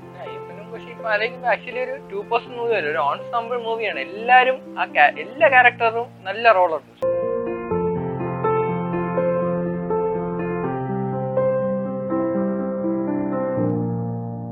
ഈ ഇപ്പോൾ ഈ സിനിമയുടെ ഇപ്പോൾ പറഞ്ഞ ഇത് അഭിനയിപ്പിക്കാൻ നല്ലൊരു ഡയറക്ടർ അതിന് ആ ഒരു ഗട്സ് കാണിച്ച് പുതിയ പുതിയ പ്രതിഭകൾക്ക് ചാൻസ് കൊടുക്കണമെന്ന് പറഞ്ഞു. ഇപ്പോൾ എനിക്ക് പെട്ടെന്ന് ഓർമ്മ വന്ന കാര്യം എന്ന് പറഞ്ഞാൽ ഈ നെപ്പോട്ടിസത്തിനെ പറ്റി ഓർമ്മ വന്നു. കാരണം ബോളിവുഡിൽ നെപ്പോട്ടിസം ഭയങ്കര ന്യൂസ് ആയിരുന്നല്ലോ. അപ്പോൾ ആ ഒരു ആ, ഒരു നെപ്പോട്ടിസം എന്ന് പറയുന്ന ഇത് തകർത്തെറിഞ്ഞു വന്ന ഒരു നടനുണ്ടായിരുന്നു. അത് സുശാന്ത് സിംഗ് ആയിരുന്നു. നമുക്ക് അദ്ദേഹത്തിന്റെ പേര് പറയാതെ നമുക്കിത് കണ്ടിന്യൂ ചെയ്യാൻ പറ്റത്തില്ലല്ലോ. അപ്പോൾ സുശാന്ത് സിംഗ് എന്ന് പറയുന്ന സുശാന്ത് സിംഗിന്റെ ഓർമ്മ എനിക്ക് പേഴ്സണലി ആ പുള്ളി കൈപ്പോച്ചെ കൈപ്പോച്ചയൊക്കെ ചെയ്തിട്ടുണ്ട്. പക്ഷെ എനിക്ക് പേഴ്സണലി എം എസ് ധോണിയുടെ ബയോപിക് തന്നെയാണ്. അതിലെ ഈവൻ ഞാൻ ആ ഇൻട്രൊഡക്ഷൻ സീനാണ് എന്റെ മനസ്സിലുള്ളത്. കാരണം ഞങ്ങൾ തിയേറ്ററിൽ കയറി ഇരുന്നപ്പോൾ ഈ പുള്ളി നടക്കുന്ന സീനാണ് ഈ ബാറ്റ് എടുത്ത് ഇവിടെ വെച്ചിട്ട് ഇങ്ങനെ നടക്കുന്ന സീനോട് ധോണി തന്നെയായിരുന്നു. എനിക്ക് രോമാഞ്ചം വന്നു സത്യം അത് കണ്ടപ്പോൾ. അപ്പം ഞാൻ വിചാരിച്ചിട്ട് ഈ ധോണിയാണ് നടക്കുന്നത്? അപ്പൊ ഈവൻ ആ മൈന്യൂട്ട് നടത്തത്തിന്റെ പോലും ഡീറ്റെയിലിംഗ് പെർഫെക്റ്റ് ആക്കി അത് അവിടുന്ന് വളർന്നു വരെയായിരുന്നു. പക്ഷേ എന്താണ് അത് കോൺട്രവേഴ്സിയിലൊന്നും പോണില്ല. പക്ഷെ പുള്ളിയെ പറ്റി പുള്ളിയെ നമ്മൾ ഈ സമയത്ത് ഓർമ്മിക്കണമെന്ന് എനിക്ക് തോന്നുന്നു. ശാന്ത് ഈ പറഞ്ഞ സച്ചിയെ പോലെ തന്നെ ഭയങ്കര ഷോക്കായിരുന്നു. എനിക്കൊന്ന് ഇപ്പോഴും എന്റെ റിംഗ് ടോൺ കൈപ്പോച്ചിലെ പാട്ടാണ്. കാര്യം സുശാന്ത് പോയി എന്ന് പറയുമ്പോഴത്തേക്കും അറിയില്ല. പുള്ളി ചിലപ്പം അദ്ദേഹത്തിന്റെ മരണത്തിന്റെ തലേ ദിവസം വരെ സുശാന്തിനെ എല്ലാ ദിവസവും ഓർക്കുന്നയോ അല്ലെങ്കിൽ ഭയങ്കര നമുക്ക് ഭയങ്കര ആരാധന തോന്നുന്നയോ അല്ലെങ്കിൽ അങ്ങനത്തെ ഒരു ഫാനൊന്നും ആയിരുന്നില്ല പക്ഷെ അദ്ദേഹം ഇല്ല എന്ന് പറഞ്ഞപ്പോൾ എന്തോ ഒരു ഒരു അവിടെ. കാര്യം ഇപ്പം അരുൺ പറഞ്ഞതുപോലെ ബോളിവുഡ് എന്ന് പറയുന്നത് നെപ്പോട്ടിസത്തിന്റെ ഒരു വേറൊരു വാക്കായിട്ട് മാറിക്കൊണ്ടിരിക്കുന്ന കാലഘട്ടത്തിൽ ബീഹാർ പോലെ അത്യാവശ്യം ബാക്ക്വേർഡ് ആയിട്ടൊരു സ്റ്റേറ്റിൽ നിന്നും വരിക. അദ്ദേഹം ബീഹാറിൽ ജനിക്കുന്നു. അദ്ദേഹം ഒരു സാധാരണ മിഡിൽ ക്ലാസ് ഫാമിലിയിൽ ജനിക്കുന്നു. രണ്ടായിരത്തി അദ്ദേഹത്തിന്റെ അമ്മ മരിക്കുന്നു രണ്ടായിരത്തി രണ്ടിൽ. അതിനുശേഷം പുള്ളി പുള്ളി ഒരു ആക്ടർ ആവണമെന്ന് ഒരിക്കലും ആഗ്രഹിച്ചിട്ടില്ല. പുള്ളിയുടെ യൗവന കാലഘട്ടത്തിൽ ഒരിക്കലും ആക്ടർ ആവണമെന്നോ അല്ലെങ്കിൽ ഒരു ബോളിവുഡ് സ്റ്റാർ ആവണമെന്നോ ആഗ്രഹിക്കാത്തൊരു വ്യക്തിയാണ്. അദ്ദേഹം ഫിസിക്സിലൊക്കെ ഭയങ്കര ഇൻട്രസ്റ്റ് ഉള്ള ആസ്ട്രോ ഫിസിക്സിലൊക്കെ നാഷണൽ ഒളിമ്പ്യാഡിൽ ഗോൾഡ് മെഡൽ നേടിയ ഭയങ്കര അക്കാഡമിക് ആയിട്ടുള്ള ഒരു മനുഷ്യൻ. അദ്ദേഹം എഞ്ചിനീയറിംഗ് കോളേജ് ചേരുന്നു താല്പര്യമുള്ള എഞ്ചിനീയറിംഗ് പഠിക്കുന്നു. അതിനുശേഷം അദ്ദേഹം ആക്ടിങ് ക്ലാസ്സിൽ ചേരുന്നു. അപ്പം അവിടെ ആക്ടിങ് അപ്പം അദ്ദേഹം അദ്ദേഹത്തിന്റെ ഒരു ജീവിതം എനിക്ക് ഭയങ്കര എക്സാമ്പിളായിട്ട് തോന്നിയെന്ന് വെച്ചാൽ നമുക്ക് ഒരു മൊമെന്റിൽ എന്ത് ചെയ്യാനാണോ താല്പര്യം അത് ചെയ്യുക. അത് അതായിരിക്കണം ജീവിതം. അല്ലാതെ നമ്മൾ എന്താണ് നാളെ ഒരു നാൽപ്പത് വർഷം കഴിഞ്ഞ് എനിക്ക് അടിച്ചു പൊളിക്കാൻ വേണ്ടി ഞാൻ ഇപ്പോഴേ കഷ്ടപ്പെടണം എന്നുള്ള ആ പോളിസി അല്ലായിരുന്നു പുള്ളിയുടെ. പുള്ളിക്ക് അറ്റ മൊമെന്റ് എനിക്ക് എന്ത് ചെയ്യാനാണ് താല്പര്യം? അത് പുള്ളി ചെയ്യും. അപ്പോൾ അങ്ങനെ പുള്ളി ആക്ടിങ് ക്ലാസ്സും ചേരുന്നു. അവിടെ അത് അത് പുള്ളിക്ക് ഇൻട്രസ്റ്റഡ് ആവുന്നു. അങ്ങനെ നാലാം വർഷം അദ്ദേഹം എഞ്ചിനീയറിംഗിൽ നിന്ന് ഡ്രോപ്പ് ഔട്ട് ആവുന്നു. പിന്നെ എനിക്ക് ഇപ്പോഴും ഓർമ്മയുണ്ട് ധൂമിൽ ധൂം ടൂവിൽ അദ്ദേഹം ബാക്ക്ഗ്രൗണ്ട് ഡാൻസർ ആയിട്ടൊക്കെ അവന് ഡാൻസ് കളിച്ചിട്ടുണ്ട്. അതുപോലെ കോമൺവെൽത്ത് ഗെയിമിൽ ഐശ്വര്യ റായുടെ പെർഫോമൻസിൽ ബാക്ക്ഗ്രൗണ്ട് ഡാൻസർ ആയിരുന്നു. അങ്ങനെ വരുന്നു. അങ്ങനെയാണ് അദ്ദേഹത്തിന് മറ്റേ ഏതോ ഒരു ബാലാജി ഫിലിംസ് ആണെന്നോ ബാലചന്ദ്രൻ അദ്ദേഹം ഐഡന്റിഫൈ ചെയ്യുകയും ഒരു സീരിയലിലേക്ക് അദ്ദേഹത്തെ കാസ്റ്റ് ചെയ്യുകയും ചെയ്യുന്നു. ആ, സീരിയലിന്റെ കാര്യം പറയുമ്പോൾ ആ സീരിയലിൽ മെയിൻ ലീഡിന്റെ ബ്രദറായിട്ടാണ് അദ്ദേഹം അഭിനയിക്കുന്നത്. പക്ഷേ ആദ്യത്തെ ഒരു കുറച്ച് രണ്ട് മൂന്ന് മാസം കഴിയുമ്പോഴത്തേക്കും ആ കഥാപാത്രം മരിക്കുന്നതായിട്ടാണ്. സീരിയലിൽ അങ്ങനെ മനഃപൂർവം കൊല്ലുന്നതല്ല ആ കഥാപാത്രം മരിക്കണം എന്നാലേ കഥ മുന്നോട്ട് പോവുള്ളൂ. പക്ഷെ കഥാപാത്രത്തെ കൊന്നു കഴിഞ്ഞപ്പോൾ ഭയങ്കര എന്താണ് റിക്വസ്റ്റ് വരാൻ തുടങ്ങി. അദ്ദേഹം അദ്ദേഹം തിരിച്ചു കൊണ്ടുവരണം. അദ്ദേഹത്തിന് ഭയങ്കര പോപ്പുലാരിറ്റി ആയി ആ സീരിയലിൽ അങ്ങനെ അവർക്ക് ആ കഥാപാത്രം തിരിച്ചു കൊണ്ടുവരേണ്ടി വന്നു. അദ്ദേഹത്തിന്റെ ആത്മാവായിട്ട് സുശാന്തിനെ വീണ്ടും ആ സീരിയലിൽ തിരിച്ചു കൊണ്ടുവരേണ്ടി വന്നു. അങ്ങനെ ആ സീരിയൽ വൻ ഹിറ്റായി. പിന്നെയാണ് പവിത്ര രക്ഷത്തിലേക്ക് വരുന്നത്. അദ്ദേഹത്തിന്റെ ഏറ്റവും വലിയ ഹിറ്റായിട്ടുള്ള പവിത്ര രക്ഷ എന്ന സീരിയൽ അതിലാണ് അങ്കിത ലോകന്റെ ആയിട്ടുള്ള ആ ഒരു ലീഡ് അവർ തമ്മിൽ അഭിനയിക്കുന്നതും അവർ തമ്മിൽ റിലേഷൻഷിപ്പിലാവുന്നതും അപ്പം പുള്ളി അതിനുശേഷം ഇൻട്രസ്റ്റിംഗ് ആയിട്ട് ഫാക്ടർ എന്ന് പറഞ്ഞാൽ രണ്ടായിരത്തി പന്ത്രണ്ടിൽ അഭിനയം നിർത്തിയിട്ട് ഫിലിം മേക്കിംഗ് പഠിക്കാൻ വേണ്ടി പോയി. കാലിഫോർണിയയിൽ ഫിലിം ഡയറക്ഷൻ പഠിക്കാൻ വേണ്ടി പോയി. അപ്പോഴാണ് കൈപ്പോച്ചിയുടെ ഇങ്ങനെ ഒരു മുകേഷ് ചാബ്ര ഫിലിം കമ്പനി അവരുടെ കാസ്റ്റിംഗ് കമ്പനി അദ്ദേഹത്തെ സമീപിക്കുന്നതും ഇതിൽ അഭിനയിക്കണമെന്ന് പറയുന്നതും അദ്ദേഹത്തിന് സ്ക്രിപ്റ്റ് ഭയങ്കര ഇഷ്ടപ്പെടുന്നു. അത് നമ്മുടെ three mistakes of my life Chetan ഭഗത്തിന്റെ ബുക്കിന്റെ ഇതായിരുന്നു. സോ അദ്ദേഹത്തിന് കഥ ഇഷ്ടപ്പെടുന്നു. അദ്ദേഹം പറഞ്ഞു എന്നാൽ ചെയ്യാം എന്ന് പറയുന്നു അദ്ദേഹം കൈപ്പോച്ചിൽ അഭിനയിക്കുന്നു. കൈപ്പോച്ച് റിലീസ് ആവുന്നതിന് മുമ്പാണ് രാജ്കുമാർ ഹിറാനി പോലത്തെ ഒരു ഡയറക്ടർ അദ്ദേഹത്തെ പി കെയിലേക്ക് അഭിനയിക്കാൻ ക്ഷണിക്കുന്നത് സോ അദ്ദേഹത്തിന്റെ കരിയർ ശരിക്കും പറഞ്ഞാൽ ഭയങ്കര ഈ പറയുന്ന പോലെ എന്താ ഒരു ഒരു ഫാന്റസി ഒക്കെ പറയില്ലേ? ഒരു എന്താണ് താഴേക്കിടയിലുള്ള ഒരു ആൾ മേക്കിംഗ് ബിഗിൻ ബോളിവുഡ് എന്ന് പറയുന്ന ആ ഒരു ഇന്നത്തെ കാലഘട്ടത്തിൽ അത് ഭയങ്കര പ്രസക്തിയുണ്ട്. കാര്യം പണ്ട് ഇപ്പോൾ ഷാറൂഖ് ഖാനൊക്കെ വന്ന സമയത്ത് എനിക്കൊന്ന് കുറച്ചുകൂടെ ആളുകൾക്ക് സ്പേസ് ഉണ്ടായിരുന്നു. ഇന്നിപ്പം ഈ നെപ്പോട്ടിസം പറയുന്ന പോലെ ഇഷ്ടം പോലെ നടന്മാരുണ്ട്. അപ്പൊ എനിക്ക് ഓരോ ഓപ്ഷൻ അല്ല എനിക്ക് ഒരു കഥാപാത്രം വേണ്ടിയിട്ട് അതാ അതാ പറഞ്ഞത്. ഒരു കഥാപാത്രം ചെയ്യാൻ എനിക്ക് പത്ത് മെയിൻ സ്റ്റാറിന്റെ മക്കൾ അവിടെ ഉണ്ട് സോ എനിക്ക് അതിൽ ഒരാളെ ചൂസ് ചെയ്താൽ മതി. പക്ഷെ അങ്ങനെ ഒരു കാലഘട്ടത്തിൽ പുറത്തുനിന്ന് ഒരാൾ വരിക അവിടെ വന്ന് തന്റെ വ്യക്തിമുദ്ര പതിപ്പിക്കുക ഇപ്പൊ കൈപ്പോച്ചെ പറഞ്ഞതുപോലെ അല്ലെങ്കിൽ ഈ പി കെ പറഞ്ഞത്. പി കെയിലൊക്കെ ശരിക്കും അമീർ ഖാന്റെ സിനിമയാണെങ്കിലും ആ ക്ലൈമാക്സിൽ എനിക്കിപ്പോൾ ഭയങ്കര എനിക്ക് കണ്ണു നിറഞ്ഞ സീനാണ് അനുഷ്ക ശർമ്മ വിളിച്ച് വിളിക്കുമ്പോൾ പാകിസ്ഥാൻ എംബസിയിൽ വിളിക്കുമ്പോൾ സുശാന്തിന്റെ ഒരു എക്സ്പ്രഷൻ ഉണ്ട്. സുശാന്ത് അത് ശരിക്കും പറഞ്ഞാൽ എന്താ പറയാ ആ, അതാണ് നമ്മളെ ഭയങ്കര അയാളുടെ അടുപ്പിച്ചത്. അതുപോലെ തന്നെ ധോണി എം എസ് ധോണിയുടെ കാര്യം പറയുമ്പോഴത്തേക്കും നമുക്ക് ഒരിക്കലും വിസ്മരിക്കാൻ പറ്റില്ല. എം എസ് ധോണിയുടെ നടത്തമാണെങ്കിലും അദ്ദേഹം അതിനു വേണ്ടിയിട്ട് കിരൺ മോറയാണെന്നു അദ്ദേഹത്തെ കോച്ച് ചെയ്തത്. കണ്ടിന്യൂസ് ആയിട്ട് ഹാർഡ് വർക്കാണ് അതായത് പുള്ളിക്ക് അത് താല്പര്യം തോന്നിക്കഴിഞ്ഞാൽ പുള്ളി അതിന് വേണ്ടിയിട്ട് ടു ഹൺഡ്രഡ് പെർസെന്റേജ് ഇടും എന്നുള്ളതിന്റെ എക്സാമ്പിളാണ് ഒരുപാട് സിനിമകൾ ഇപ്പോൾ കേദാർനാഥ് പോലുള്ള സിനിമകളാണെങ്കിലും ചിച്ചോരെ പോലുള്ള സിനിമകളാണെങ്കിലും ചിച്ചോരയുടെ ആ ഒരു ഡയലോഗുണ്ട് ഈ സൂയിസൈഡിനെ പറ്റിയിട്ട്. അത് ശരിക്കും പറഞ്ഞാൽ അദ്ദേഹം ഒരു നിമിഷം ഇത് ചെയ്യുന്നതിന് മുമ്പ് അദ്ദേഹം ആ സിനിമയിൽ ആ ഡയലോഗ് ചിന്തിച്ചിട്ടുണ്ടെങ്കിലെന്ന് ആഗ്രഹിച്ചു പോകാറുണ്ട്. അത് എന്തിനു അദ്ദേഹം ചെയ്തു അതിന് അതിലോട്ടും ഞാൻ പോകുന്നില്ല. ബട്ട് അത് ആ കഥാപാത്രമായിരുന്നെങ്കിൽ അത് അദ്ദേഹം ആ കഥാപാത്രത്തെ കുറിച്ച് ആലോചിച്ചിരുന്നെങ്കിൽ ചിലപ്പോൾ അദ്ദേഹത്തിന് നമുക്ക് ഇന്നും ഉണ്ടായിരിക്കുമായിരുന്നു.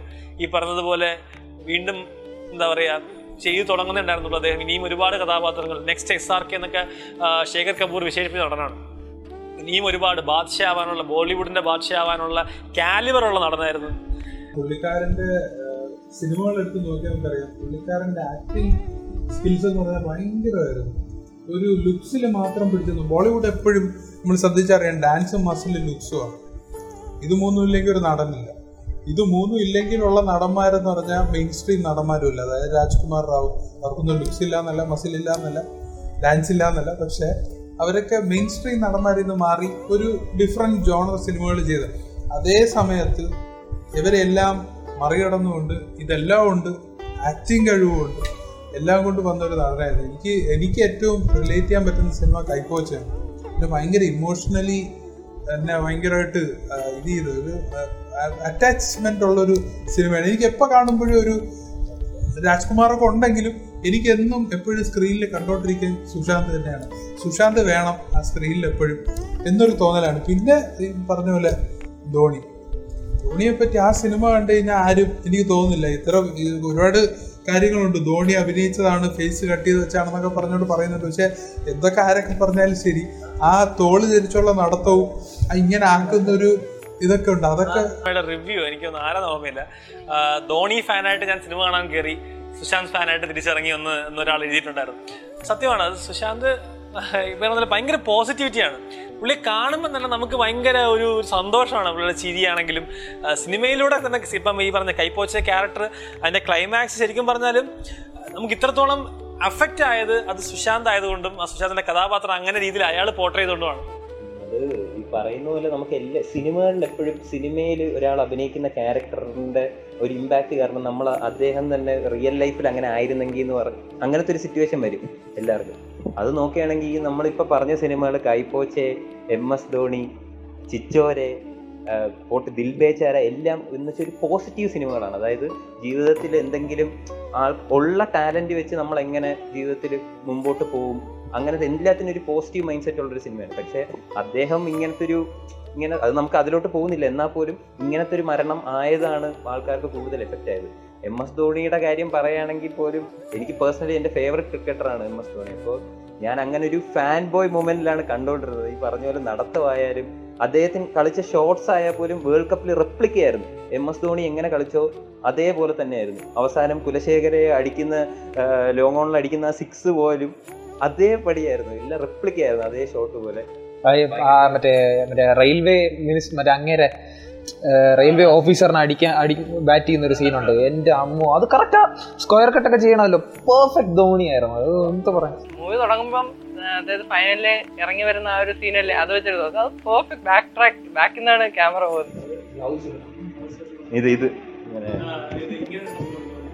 ഒരുപാട് പിന്നെ ഹെലികോപ്റ്റർ ഷോട്ട് കളിക്കുന്നതൊക്കെ പെർഫെക്റ്റ് ആയിരുന്നു. അവൻ ഇടയ്ക്ക് ഒരു ഇന്റർവ്യൂ പറഞ്ഞു അവന് ബാക്ക് പെയിൻ ഉണ്ടായി. ഇത് കാരണം കാര്യം കണ്ടിന്യൂസ് ആയിട്ട് ധോണി പോലും മത്സരത്തിൽ അമ്പതോർ മത്സരം ഒന്നോ രണ്ടോ ഷോട്ട് കളിക്കുള്ളൂ. ഇവ ഇത് പ്രാക്ടീസ് ചെയ്യാൻ വേണ്ടിയിട്ട് കണ്ടിന്യൂസ് ആയിട്ട് മൂന്നും നാലും ദിവസം ഇത് കളിച്ചോണ്ടിരുന്നു. അതിനുശേഷം ലോക്കൽ ടൂർണമെന്റ് കളിക്കാൻ പോയി. ടെന്നീസ് ബോൾ ടൂർണമെന്റ് കളിക്കാൻ പോയി. ഇവൻ ഇത് പഠിക്കാൻ വേണ്ടിയിട്ട്. എന്നിട്ട് അവിടെ നിന്ന് ഹെലികോപ്റ്റർ ഷോട്ട് അടിക്കുമായിരുന്നു എനിക്ക് തോന്നുന്നു എം എസ് ധോണി പോലെ തന്നെ നമ്മൾ പലരും വിട്ടുപോകുന്ന സിനിമയാണ് സോഞ്ചിരിയ.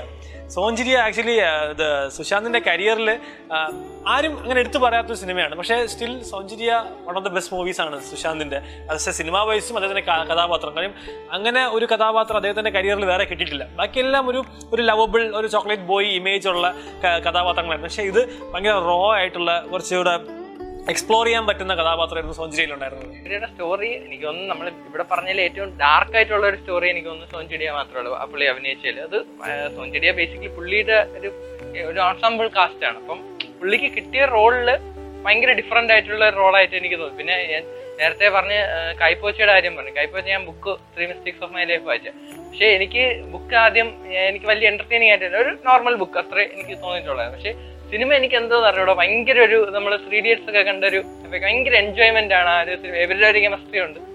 അത് എനിക്ക് ആദ്യമായിട്ടാണ് സത്യം പറഞ്ഞാൽ നമ്മളെപ്പോഴും ഒരു സാധനം കാണുമ്പോൾ ഒറിജിനൽ ആയിരിക്കും നമുക്ക് ഏറ്റവും കൂടുതൽ ഇഷ്ടപ്പെടുന്നത്. രണ്ടാമത് കാണുന്നത് ഇഷ്ടപ്പെടാത്തൊരു എഫക്റ്റ് ഉണ്ട്. പക്ഷെ എനിക്ക് നേരെ തിരിച്ചായിരുന്നു. എനിക്ക് സിനിമ ബുക്കിനെ കാട്ടി എനിക്ക് ആക്ച്വലി ഇഷ്ടപ്പെട്ട സിനിമയായിരുന്നു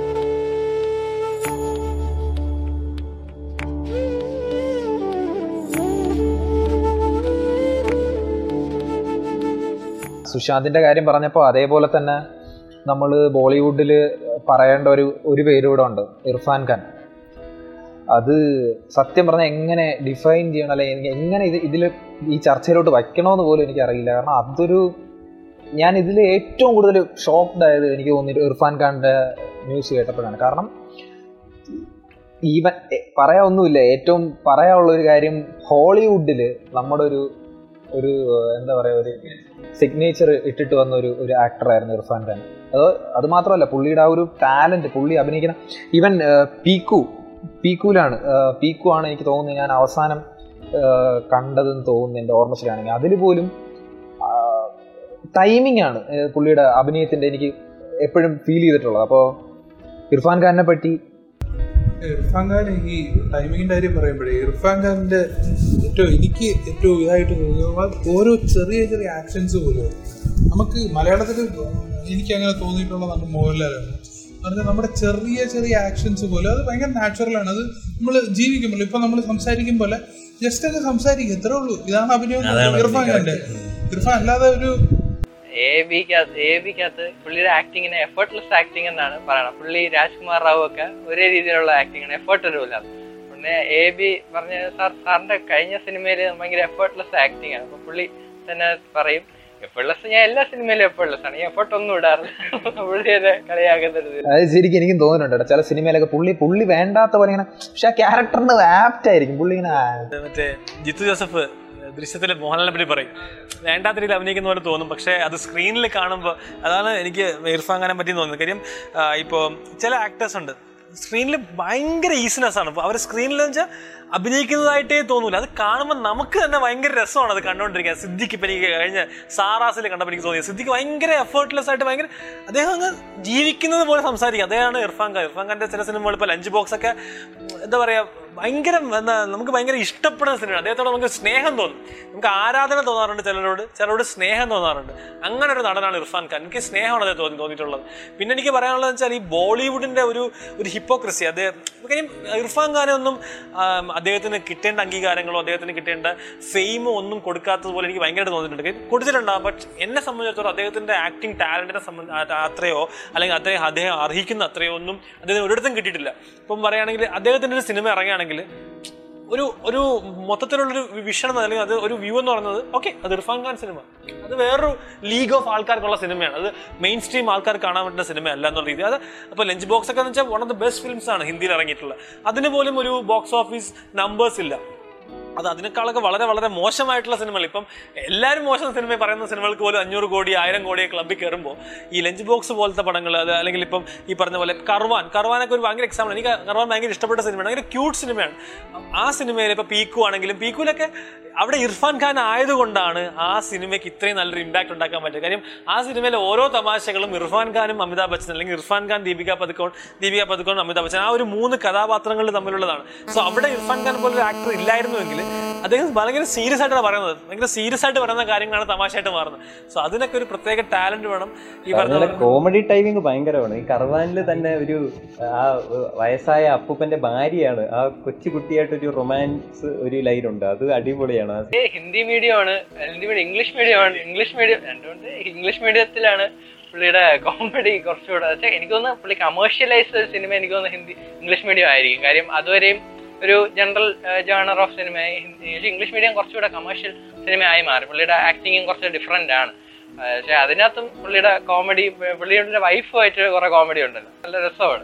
അതന്നെ. ടൈമിങ് അതന്നെ. ഇപ്പം എന്താ പറയാ ഇവിടെ അദ്ദേഹത്തിന് അംഗീകാരം കിട്ടില്ലെങ്കിൽ പോലും അദ്ദേഹത്തിന് ഹോളിവുഡിലൊക്കെ ഭയങ്കര ഇപ്പം ഇൻഫോർണോ പോലത്തെ പടങ്ങളിൽ അതുപോലെ അമേസിംഗ് സ്പൈഡർമാൻ അങ്ങനത്തെ മാർവൽ സീരീസിലൊക്കെ അഭിനയിച്ച ഒരു നടനാണ് ഇർഫാൻ ഖാൻ എന്നുള്ളത് എനിക്ക് തോന്നുന്നില്ല. ഹിന്ദി സിനിമ കാണുന്ന ഒരു വലിയ പോപ്പുലേഷൻ അറിയാമെന്നോ അല്ലെങ്കിൽ അത് അത് അത്രയും വലിയൊരു നടനാണ് അദ്ദേഹം എന്ന് തിരിച്ചറിഞ്ഞിട്ടുണ്ടോ എന്ന് എനിക്ക് അറിഞ്ഞിട്ടുണ്ട് കാര്യം ഇപ്പം അദ്ദേഹത്തിന് കിട്ടിയ അവാർഡുകളുടെ എണ്ണമല്ല ഞാൻ പറയുന്നത്. അദ്ദേഹത്തിന്റെ സിനിമ ഇപ്പം ഫോർ എക്സാമ്പിൾ പറയുകയാണെങ്കിൽ ഷാറൂഖ് ഖാൻ സിനിമ എന്ന് പറയുന്നത് ബ്രാൻഡാണ് പക്ഷേ ഇർഫാൻ ഖാൻ സിനിമ ഒരു ബ്രാൻഡ് ആയിട്ടില്ല. അപ്പൊ ആ ഒരു ബ്രാൻഡ് ലെഗസി കൊണ്ടുവരാൻ പോലും ആളുകൾക്ക് ആളുകൾ അത് അക്സെപ്റ്റ് ചെയ്യുന്നില്ല. നേരത്തെ പറഞ്ഞ പോലെ ആകാര വടിവും സൗന്ദര്യവും മസിലും വേണം.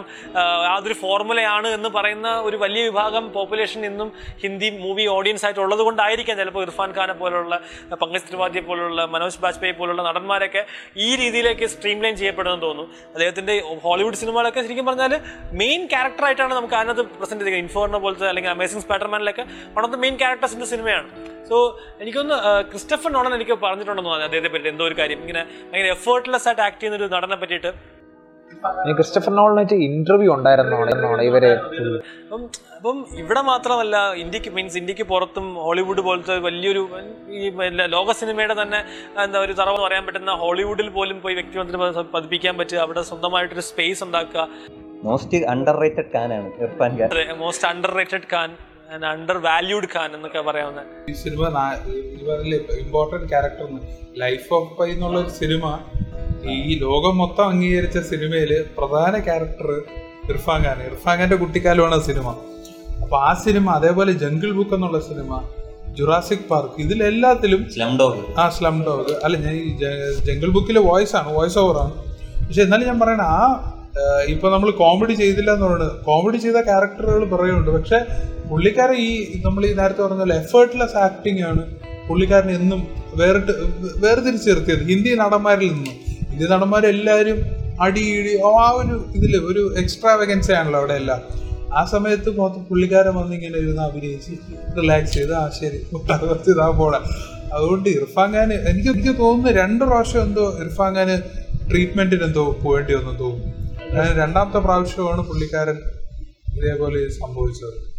ഇർഫാൻ ഖാൻ നമ്മൾ ഈ സിനിമകളെ പറ്റി ചർച്ച ചെയ്യുമ്പോൾ ഒരിക്കലും ഈ സിനിമകളെ പറ്റിയല്ല നമുക്ക് വിട്ടുപിരിഞ്ഞവരെ പറ്റി സംശയിക്കുമ്പോൾ നമുക്ക് ഒരിക്കലും ഒരിക്കലും മറക്കാൻ പറ്റാത്തതും വിസ്മരിക്കാൻ പറ്റാത്തൊരു പേരാണ്.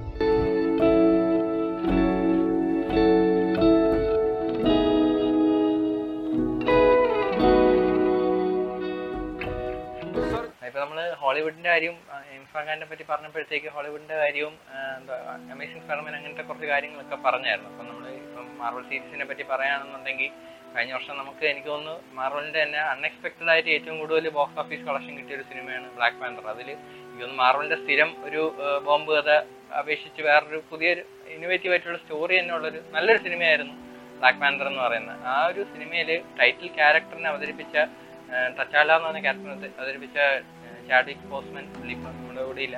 പുള്ളിയെ പറ്റി പറയുകയാണെന്നുണ്ടെങ്കിൽ പുള്ളിക്ക് എനിക്ക് ഒന്ന് കരിയർ ആക്ച്വലി കിക്ക് സ്റ്റാർട്ട് ചെയ്യുന്നത് പുള്ളിയുടെ സിനിമയുണ്ട്. ഫോർട്ടി ടു എന്നാണ് സിനിമയുടെ പേര്. ഒരു ബേസ്ബോൾ ഓറിയന്റഡ് സിനിമയാണ്. അതിൽ ഒരു ബയോപിക് ആണ് ആക്ച്വലി ജാക്കി റോബിൻസൺ എന്ന് പറഞ്ഞിട്ട് യു എസിൽ തന്നെ ബ്ലാക്ക് അന്ന് പണ്ടത്തെ കാലത്ത് എന്ന് പറഞ്ഞു കഴിഞ്ഞാൽ ബേസ്ബോൾ പ്ലേ ചെയ്യുന്നത് ബ്ലാക്സിന് ഒരു ടീം വൈറ്റ് വേറൊരു ടീമാണ് അപ്പോൾ ആദ്യമായിട്ടാണ് ഒരു ബ്ലാക്ക് പ്ലെയർ വൈറ്റ് വൈറ്റ് ടീമിന്റെ ഇൻക്ലൂഡ് ചെയ്ത് അവരുടെ ഇടയിൽ കളിക്കാൻ വരുന്നത് അപ്പൊ അത് അങ്ങനത്തെ ആദ്യത്തെ ഒരു പ്ലെയർ ആയിരുന്നു ജാക്കി റോബിൻസൺ. അപ്പൊ പുള്ളിയുടെ ബയോപിക് ആണ് ടൈറ്റിൽ ആ, നമ്മുടെ ചാഡ്വിക് ബോസ്മാൻ അവതരിപ്പിക്കാൻ ആക്ട് ചെയ്തത്. അപ്പൊ പുള്ളി പുള്ളിയുടെ ആ ഒരു റോൾ കാരണം മാത്രമാണ് പുള്ളിക്ക് ക്യാപ്റ്റൻ അമേരിക്ക സിവിൽ വാളിൽ ബ്ലാക്ക് പാന്തറിന്റെ റോൾ കിട്ടുന്ന കാസ്റ്റ് ചെയ്യപ്പെടുന്നത്. അവിടെ നിന്ന് പുള്ളിയുടെ ഒരു എന്താ കയറ്റമാണ് കാണപ്പെടുന്നത്? ടൂ തൗസൻഡ് സിക്സ്റ്റീനിലാണ് പുള്ളി ബ്ലാക്ക് ഇത് സിവിൽ വാർ എന്ന സിനിമയിൽ അഭിനയിക്കുന്നത് സിവിൽ വാറിൽ അഭിനയിച്ച ശേഷമാണ് പുള്ളിയെ ഡയഗ്നോസ് ചെയ്ത് പുള്ളിക്ക് ക്യാൻസർ ആണെന്ന് അറിയപ്പെടുന്നത്. അതിനുശേഷം പുള്ളി ഓൾമോസ്റ്റ് എന്താ ടെൻ മൂവീസിലാണ് കണ്ടിന്യൂസ് ആയിട്ട് ടൂ തൗസൻഡ് ട്വന്റി വരെ അഭിനയിച്ചിരിക്കുന്നത്. അതായത് ഹോളിവുഡ് ആക്ടറിനെ സംബന്ധിച്ചിടത്തോളം ഒരു നാല് വർഷത്തിനിടയിൽ പത്ത് സിനിമ ചെയ്യാന്ന് പറഞ്ഞാൽ വളരെ അതും മിക്കതും ടൈറ്റിൽ ക്യാരക്ടേഴ്സ് ആണ്. ചെയ്യാന്ന് പറയുന്നത് പുള്ളിയുടെ ഷെഡ്യൂളിങ് എല്ലാ കാര്യങ്ങളും വെച്ചിട്ട് വളരെ വലിയൊരു കാര്യമാണ്. അപ്പം പുള്ളി എനിക്ക് തോന്നുന്നു പുള്ളിക്ക് മനസ്സിലായി സ്റ്റേജ് ത്രീ ക്യാൻസറിലാണ് പുള്ളിയെ ഡയഗ്നോസ് ചെയ്യപ്പെട്ടത്. അപ്പോൾ സ്റ്റേജ് ത്രീ ക്യാൻസർ ആണെന്ന് അറിഞ്ഞ് പുള്ളി പിന്നെ വിചാരിക്കുവാണ് ഇങ്ങനെയാണ് എനിക്ക് ഇനി ലൈഫ് റിസ്ക് ആണ്. റിസ്ക് ആണെന്ന് പുള്ളി മനസ്സിലാക്കി. ഇനിയുള്ള കാലം പുള്ളി മാക്സിമം അങ്ങ് യൂട്ടിലൈസ് ചെയ്യാമെന്ന് തീരുമാനിച്ച ഒരാളുടെ ഡിറ്റർമിനേഷൻ ആണ് നമ്മൾ കാണുന്നത്. കാര്യം നാല് വർഷം കൊണ്ട് ഓൾമോസ്റ്റ് പത്ത് പടം. പത്ത് പടം ചെയ്യാന്ന് വെച്ച് കഴിഞ്ഞാൽ അത് ഓൾമോസ്റ്റ് അൺബിലീവബിൾ ആണ്. ഒരു ഹോളിവുഡ് ആയി അത് ഒരു മൂന്ന് ഓസ്കാർ പടങ്ങൾ അത്രയും പെർഫോമൻസ് ഓറിയന്റഡ് ഒരു ബ്ലോക്ക് ബസ്റ്റർ ആയിട്ടുള്ള ബ്ലാക്ക് പാന്തർ എന്ന് പറഞ്ഞ ചിത്രം അതിനകത്ത് ബോഡി ബിൽഡ് ചെയ്യണം. ഇതെല്ലാം പുള്ളി ജസ്റ്റ് ഈ ക്യാൻസറിനെ ഫൈറ്റ് ചെയ്തുകൊണ്ടിരിക്കുന്നതിന്റെ ഇടയിൽ തന്നെ പുള്ളിക്ക് ചെയ്യാൻ പറ്റി. മനസ്സിലായില്ലേ? അത് ഏറ്റവും വലിയ കാര്യം എന്ന് വെച്ചാൽ വേറെ ആർക്കും അറിഞ്ഞൂടാ ക്യാൻസർ ഉള്ള കാര്യം. പുള്ളിക്കും പുള്ളിയുടെ വൈഫ് അന്ന് ഗേൾ ഫ്രണ്ട് ആയിരുന്നു. ആ ടൈമിന് മാത്രം അവർക്ക് മാത്രമേ അറിയാവൂ. വേറെ മരിക്കുന്നവരെയും ആർക്കും അറിഞ്ഞൂടായിരുന്നു പുള്ളിക്ക് ക്യാൻസർ ആണെന്നുള്ള കാര്യം. പുള്ളി ഇടയ്ക്ക് ഒന്ന് രണ്ട് ഫോട്ടോസ് ഇങ്ങനെ പാപ്പരാസീസ് പുറത്തുവിട്ടായിരുന്നു അപ്പം അത് അതിന്റെ ക്യാപ്ഷൻ എന്ന് വെച്ചാൽ പുള്ളി ഡ്രഗ് അബ്യൂസ് ആണ്. അത് കാരണം പുള്ളി മെലിഞ്ഞു പോകുന്നു. മെലിഞ്ഞ് മെലിഞ്ഞ ഒരു ഫോട്ടോ പുറത്തുവിട്ടു അപ്പം അത് അപ്പം ഈ പാപ്പരാസി ചുമ്മാ അടിച്ചിറക്കുന്നതാണ്. പുള്ളി ഡ്രഗ് അബ്യൂസ് ആണ് ചെയ്യുന്നത്. അപ്പം ആർക്കും അറിയില്ല. ആരും പബ്ലിക്കിനോ അല്ലെങ്കിൽ പുള്ളിയുടെ അടുത്ത ക്ലോസ് സർക്കിളിലെ കുറച്ച് പേർക്കല്ലാതെ വേറെ വേറെ ആർക്കും അറിയില്ല ഇയാൾ ക്യാൻസർ പേഷ്യന്റ് ആണെന്നോ അല്ലെങ്കിൽ ഡയഗ്നോസ് ചെയ്യുന്നുള്ളൂ. അപ്പം ഏറ്റവും ഇയാൾ മരിച്ചതിന് ശേഷം അവരൊരു ഒരു അപ്പോളജി കൊടുത്തിട്ടുണ്ടായിരുന്നു. ഇങ്ങനെ ഇറക്കി പോയതിന് കാര്യം. അവർക്കറിയില്ല ഇതെന്തായിരുന്നു സത്യം എന്നുള്ളത്. സോ അങ്ങനെയൊക്കെ ഒരു സംഭവം ഉണ്ടായിരുന്നു പിന്നെ ഈ പറഞ്ഞ പോലെ ആ, ചാഡ്വിക് ബോസ്മാൻ എന്ന് പറഞ്ഞൊരു ആക്ടർ ശരിക്കും പറഞ്ഞാൽ ഞാൻ അദ്ദേഹത്തിന്റെ ഒരു സിനിമ കണ്ടിട്ടുള്ളൂ. മാർവലിലെ ബ്ലാക്ക് പാന്തർ കണ്ടിട്ടുള്ളൂ. ബ്ലാക്ക് പാന്തർ കണ്ടത് പോലും മാർവൽ സിനിമയാണ് കണ്ടതാണ്. അല്ലാതെ അത് ചാഡ്വിക് ബോസ്മാൻ സിനിമയാണ് കണ്ടതല്ല. പക്ഷേ അത് കണ്ടു കഴിഞ്ഞപ്പോൾ ഞാനത് സത്യം പറയാമല്ലോ സീറോ എക്സ്പെക്ടേഷൻ ആണ് സിനിമയെ കുറിച്ചിട്ട്. കാര്യം നമുക്ക് അധികം ഞാൻ അധികം കേട്ട് പരിചയമില്ലാത്തൊരു ക്യാരക്ടർ കാര്യം. അയൺമാൻ സ്പൈഡർമാൻ പോലത്തെ ഒരു ക്യാരക്ടർ അല്ല ബ്ലാക്ക് പാന്തർ അധികം കേട്ടിട്ടില്ല. എനിക്ക് അരുണാത്ര നടനാണ്. പിന്നെ മൊത്തത്തിൽ അറിവുള്ളാത്ത ക്യാരക്ടേഴ്സാണ് മൊത്തം ചെയ്തേക്കുന്നത്. വേറെ അതിനകത്ത് എന്താണ് പറയുക മറ്റേ നമ്മൾ ഈ ചില സിനിമയിലെ ക്രോസ് ഓവേഴ്സ് ഉള്ളതുപോലെ വേറെ ക്യാരക്ടേഴ്സ് വരുന്നുണ്ടോന്ന് അറിയില്ല. സോ ഒരു ഇൻട്രസ്റ്റ് അങ്ങനെ ഭയങ്കര കുറവായിരുന്നു കാണാനായിട്ട്. പക്ഷേ സ്റ്റിൽ ഒരു മാറൽ സിനിമയാണ് അതിന്റെ കണ്ടിന്യൂഷൻ അറിയണം എന്നുള്ളതുകൊണ്ടാണ് ഞാൻ ബ്ലാക്ക് പാന്തർ കാണുന്നത്. പക്ഷേ Black Panther was one of the most entertaining cinema മാർവലിലെ ഒരു one of the most entertaining cinema Black Panther ആയിരുന്നു. അതിൽ ഈ ക്യാരക്ടറും ഭയങ്കര ഇതായിരുന്നു. അതുകൊണ്ട് തന്നെ ലാസ്റ്റ് എൻഡ് ഗെയിമിലാണെങ്കിലോ അല്ലെങ്കിൽ അതിനുശേഷം വന്ന സിനിമകളിലാണെങ്കിലോ ബ്ലാക്ക് പാന്തറിന്റെ വരവ് ഭയങ്കര ഒരു ഇതായിരുന്നു. നല്ല രസം. അത് അവർ വരാൻ പുള്ളി വരാൻ വേണ്ടി നമ്മൾ വെയിറ്റ് ചെയ്യുന്നത് ആക്ടറിന്റെ ബ്രില്യൻസും കൂടെയാണ്.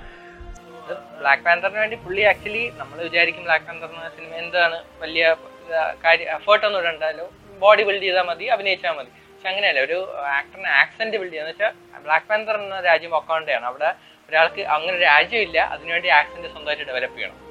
അതൊരു ചില്ലറ കാര്യമല്ല. പുള്ളി അതിനു വേണ്ടി നെൽസൺ മണ്ടേലെ പഠിച്ചു. അങ്ങനെ ഒരുപാട് എന്താ ആഫ്രിക്കൻ അമേരിക്കൻസിനെ പഠിച്ചിട്ടാണ് ആഫ്രിക്കൻസിനെ പഠിച്ചിട്ടാണ് പുള്ളി ഒരു ആക്സെന്റ് സ്വന്തമായിട്ട് ഡെവലപ്പ് ചെയ്തത്. പുള്ളിയുടെ എന്തോ ഒരു സാറുണ്ടായിരുന്നു പണ്ട് പുള്ളിയെ പഠിപ്പിച്ചുകൊണ്ടിരുന്നത്. അപ്പോൾ സാറിനെ പോലെ എനിക്ക് സൗണ്ട് ചെയ്യണം എന്ന് പറഞ്ഞിട്ടാണ് പുള്ളി ആക്സെന്റ് ഡെവലപ്പ് ചെയ്തെന്ന് പറഞ്ഞിട്ടുണ്ട്. അപ്പൊ അങ്ങനെ എന്ന് വെച്ചാൽ ബ്ലാക്ക് പാന്തർ എനിക്ക് തോന്നുന്നു ഇത്രയും ഹിറ്റാവാൻ വേറൊരു കാര്യം എന്ന് വെച്ച് കഴിഞ്ഞാൽ മാർവലിൽ നേരത്തെ പറഞ്ഞ പോലെ സ്ഥിരം ബോംബ് കഥയാണ് മാർവൽ. അവഞ്ചേഴ്സ് വരുമ്പോഴാണ് ഒരു ഡിഫറെന്റ് സ്റ്റോറി ഉള്ളത്. അപ്പം അതിന്റെ ഒരു ബ്ലാക്ക് പാന്തറിലാണ് പുതിയൊരു കഥ ഇന്നോവേറ്റീവ് ആയിട്ടൊരു കഥ കാണുന്നത്. അതിനകത്ത് ബ്ലാക്സിന് നല്ലൊരു റെപ്രസെന്റേഷൻ ഉണ്ട്. അങ്ങനെ ഒരുപാട് കാര്യങ്ങൾ പിന്നെ ബെസ്റ്റ് പിക്ചർ നോമിനേഷൻ കിട്ടിയ ഒരു സിനിമയാണ് ബ്ലാക്ക് പാന്തർ എന്ന് പറയുന്നത്. ബ്ലാക്ക് പാന്തറിന്റെ എനിക്ക് തോന്നിയെന്ന് വെച്ച് കഴിഞ്ഞാൽ നമ്മൾ കാര്യം ഈ നേരത്തെ പറഞ്ഞ പോലെ എല്ലാവരും അയൺമാൻ സ്പൈഡർമാൻ അങ്ങനെ ഒരു രീതി വന്നിട്ട് വേറൊരു ക്യാരക്ടർ ഒരു ഹൈപ്പ് ഫോം ചെയ്യാൻ ഭയങ്കര പാടാണ്. കാര്യം ഇവരുടെ കൂടെ പിടിച്ചു നിൽക്കുക എന്ന് പറഞ്ഞ് എനിക്കൊന്ന് സിവിൽ വോറിൽ ക്യാപ്റ്റൻ അമേരിക്കയുടെ കൂടെ ഒരു അടി ഒരു ഫൈറ്റ് സീനൊക്കെ ഉണ്ട്. അപ്പോൾ ഇത്രയും വലിയൊരു എസ്റ്റാബ്ലിഷ് അതായത് ഇവർക്കൊക്കെ ഒരു ബാക്ക് സ്റ്റോറി ഉണ്ട്. ഇവർക്ക് വേണ്ടി ഒരു ഇൻഡിവിജ്വൽ സിനിമ ഇറങ്ങിയിട്ടുണ്ട്. അവഞ്ചേഴ്സ് എന്ന് പറഞ്ഞൊരു ഇനിഷ്യേറ്റീവ് ഉണ്ടെന്നൊക്കെ പറഞ്ഞ് നമുക്കൊരു അറിയാലോ നമുക്കൊരു ഐഡിയ ഉണ്ട്. ഒരു പുതിയ ടോട്ടലി ഒരു പുതിയ സിനിമ വരുമ്പോഴത്തേക്കും സീറോ എക്സ്പെക്ടേഷൻ ആണ് ആൾക്കാർക്ക്. പക്ഷെ അതൊരു ടെക്നിക്കലി നല്ല സിനിമയായിരുന്നു. ഒരു ഇമ്പോർട്ടൻസ് ഉണ്ടായിരുന്നു ആ ക്യാരക്ടറിന് അവസാനം വരെയും. എൻ ഗെയിമിലായാൽ പോലും ഒരു ഇമ്പോർട്ടൻസ് ആ ക്യാരക്ടറിന് ഉണ്ടായിരുന്നു എന്നുള്ളത്. ക്രിയേറ്റ് ചെയ്യാൻ പറ്റി. അത് ഈ തിയേറ്റർ മറ്റേ നമ്മുടെ ഈ റെസ്പോൺസ് വീഡിയോസ് ഒക്കെ കാണുമ്പോഴും ക്യാപ്റ്റൻ അമേരിക്കയും അയൺമാനൊക്കെ നോർമലി ഒരു കാണുമല്ലോ ഫാൻസ് കാണും. ബ്ലാക്ക് പാന്തറിന് അതേപോലെ അത്രയോളം ഫാൻസ് ഉണ്ടായിരുന്നു. അപ്പോൾ ഇതേപോലെ ബ്ലാക്ക് പാന്തർ ടു വരാനിരിക്കുകയായിരുന്നു എന്ന് തോന്നുന്നു. Black Panther two Wakanda forever എന്ന് പറഞ്ഞിട്ട് ബ്ലാക്ക് പാന്തർ ടു വരാനിരിക്കുകയാണ് അപ്പോൾ അതും. വേറെ പുള്ളിയെ പറ്റിയിട്ട് കുറെ പേര് ഡെൻസൽ വാഷിങ്ടന്റെ ഒരു ഫണ്ട് വെച്ചിട്ടാണ് പുള്ളി ഹോവേർഡിൽ ആക്ടിങ് ഡ്രാമ ക്ലാസ് കംപ്ലീറ്റ് ചെയ്യുന്നത്. അതായത് പുള്ളി സ്പോൺസർ ഡെൻസൽ വാഷിംഗ് സ്പോൺസർ ചെയ്തിട്ടാണ് പഠിച്ചത്. അപ്പോൾ പഠിച്ചു കഴിഞ്ഞ് പുള്ളിയുടെ കൂടെ ഇപ്പം ലാസ്റ്റ് വേറെ ദിവസം ഡെൻസൽ വാഷിങ്ടൺ പ്രൊഡ്യൂസ് ചെയ്ത സിനിമയിൽ പുള്ളി അഭിനയിച്ചായിരുന്നു. അപ്പം അതിന് ഇടയ്ക്കൊക്കെ വെച്ചിട്ട് പുള്ളി പുള്ളിയായിട്ട് ഭയങ്കര ഡെൻസൽ വാഷിങ്ടണായിട്ട് നല്ല കമ്പനിയാണ്. അപ്പം പുള്ളി പറഞ്ഞിട്ടുണ്ട് എപ്പോഴും ഭാര്യ നല്ല രീതിയിൽ കെയർ ചെയ്യും. ഗേൾ ഫ്രണ്ട് ചാഡ്വിക്കിനെ നല്ല രീതിയിൽ കെയർ ചെയ്യും. പക്ഷെ അന്ന് ആർക്കും അറിഞ്ഞുകൂടെ ക്യാൻസർ ഉള്ള കാര്യം. അപ്പം എന്താ ജെൻസൺ വാഷിങ്ടൺ പറഞ്ഞ് ഈ ഇങ്ങനെ കെയർ ചെയ്യുന്ന ഒരു ഗേൾ ഫ്രണ്ട് ഉണ്ട്. ഉണ്ടെങ്കിൽ ഡെഫിനറ്റ്ലി കല്യാണം കഴിക്കണം. You should put ring on എന്നാണ് പറഞ്ഞത്. അപ്പം അന്ന് അറിഞ്ഞുകൂടെ എന്തുകൊണ്ടാണ് ഇത്ര കെയർ ചെയ്യുന്നത്? അപ്പം ഇപ്പം ജെൻസൺ വാഷിങ്ടൺ ഒക്കെ പറയുന്നുണ്ട് ഇന്നിപ്പം അറിഞ്ഞപ്പോഴാണ് എനിക്കത് എന്ത് എന്തുകൊണ്ടാണ് വൈഫ് ഇത്രയും കെയർ ചെയ്തതെന്ന് മനസ്സിലായെന്നൊക്കെ പറഞ്ഞു. പുള്ളിയുടെ ഒരു ഇന്റർവ്യൂ ഒക്കെ ഉണ്ടായിരുന്നു അതിനെപ്പറ്റി പറ്റി. പുള്ളി ചാഡ്വിക്കും പറയുന്നുണ്ട്. ഡെൻസൽ വാഷിങ്ടൺ ഇല്ലായിരുന്നു എന്നുണ്ടെങ്കിൽ ഒരിക്കലും ബ്ലാക്ക് മാൻ എന്ന സിനിമ ഉണ്ടാവത്തേ ഇല്ലായിരുന്നു. കാര്യം പുള്ളിയുടെ ഫണ്ടിലാണ് പഠിച്ചത്. അതുകൊണ്ട് അങ്ങനെ ഒരു ഒരാൾ ഒരു അവരുടെ കമ്മ്യൂണിറ്റി വെച്ച് നോക്കുമ്പോൾ തന്നെ ഒരു ആക്ടർ വേറൊരു ആക്ടറിനെ കൊണ്ടുവരാൻ നമ്മളിവിടെ നെപ്പോട്ടിസത്തിനെ പറ്റി പറയുകയാണെന്നുണ്ടെങ്കിൽ അവിടെ ഒരു എന്തോ സ്കോളർഷിപ്പ് വഴി എങ്ങനെ വഴിയാണെങ്കിലും ഒരു ആക്ടർ വേറൊരു കമ്മ്യൂണിറ്റി അതേ കമ്മ്യൂണിറ്റിയിൽ നിന്ന് പുതിയ ആക്ടറിനെ കൊണ്ടുവരാൻ നോക്കുന്ന ഒരു ഇതാണ്. ഇപ്പം ഡെൻസൽ വാഷിങ്ടണിനെ കൊണ്ടുവന്നത് വേറൊരു ആക്ടറാണ് ഡെൻസൽ വാഷിങ്ടണിന് ചാഡ്വിക്കിനെ കൊണ്ടുവന്നു. ചാഡ്വിക്ക് ഇനി വേറൊരാളെ കൊണ്ടുവരും. അങ്ങനെ ആണ് ആ ലൂപ്പ് കണ്ടിന്യൂ ചെയ്ത് ആ ഒരു പ്രോസസ്സ്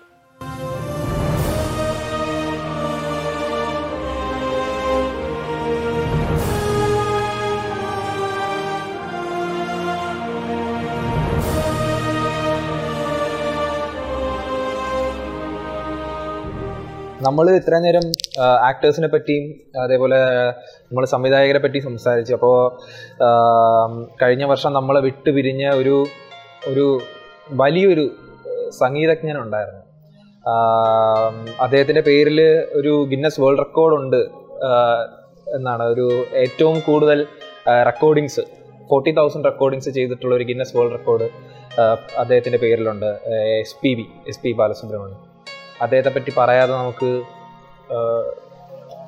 ഈ ടോപ്പിക്ക് മുമ്പോട്ട് കൊണ്ടുപോകാൻ പറ്റത്തില്ല അപ്പോൾ അദ്ദേഹത്തിന്റെ പാട്ടുകൾ അതായത് കൂടുതലും പഴയ അദ്ദേഹം തുടങ്ങുന്നത് അദ്ദേഹം ശരിക്ക് പാടി തുടങ്ങുന്നത് തെലുങ്കിലാണ്.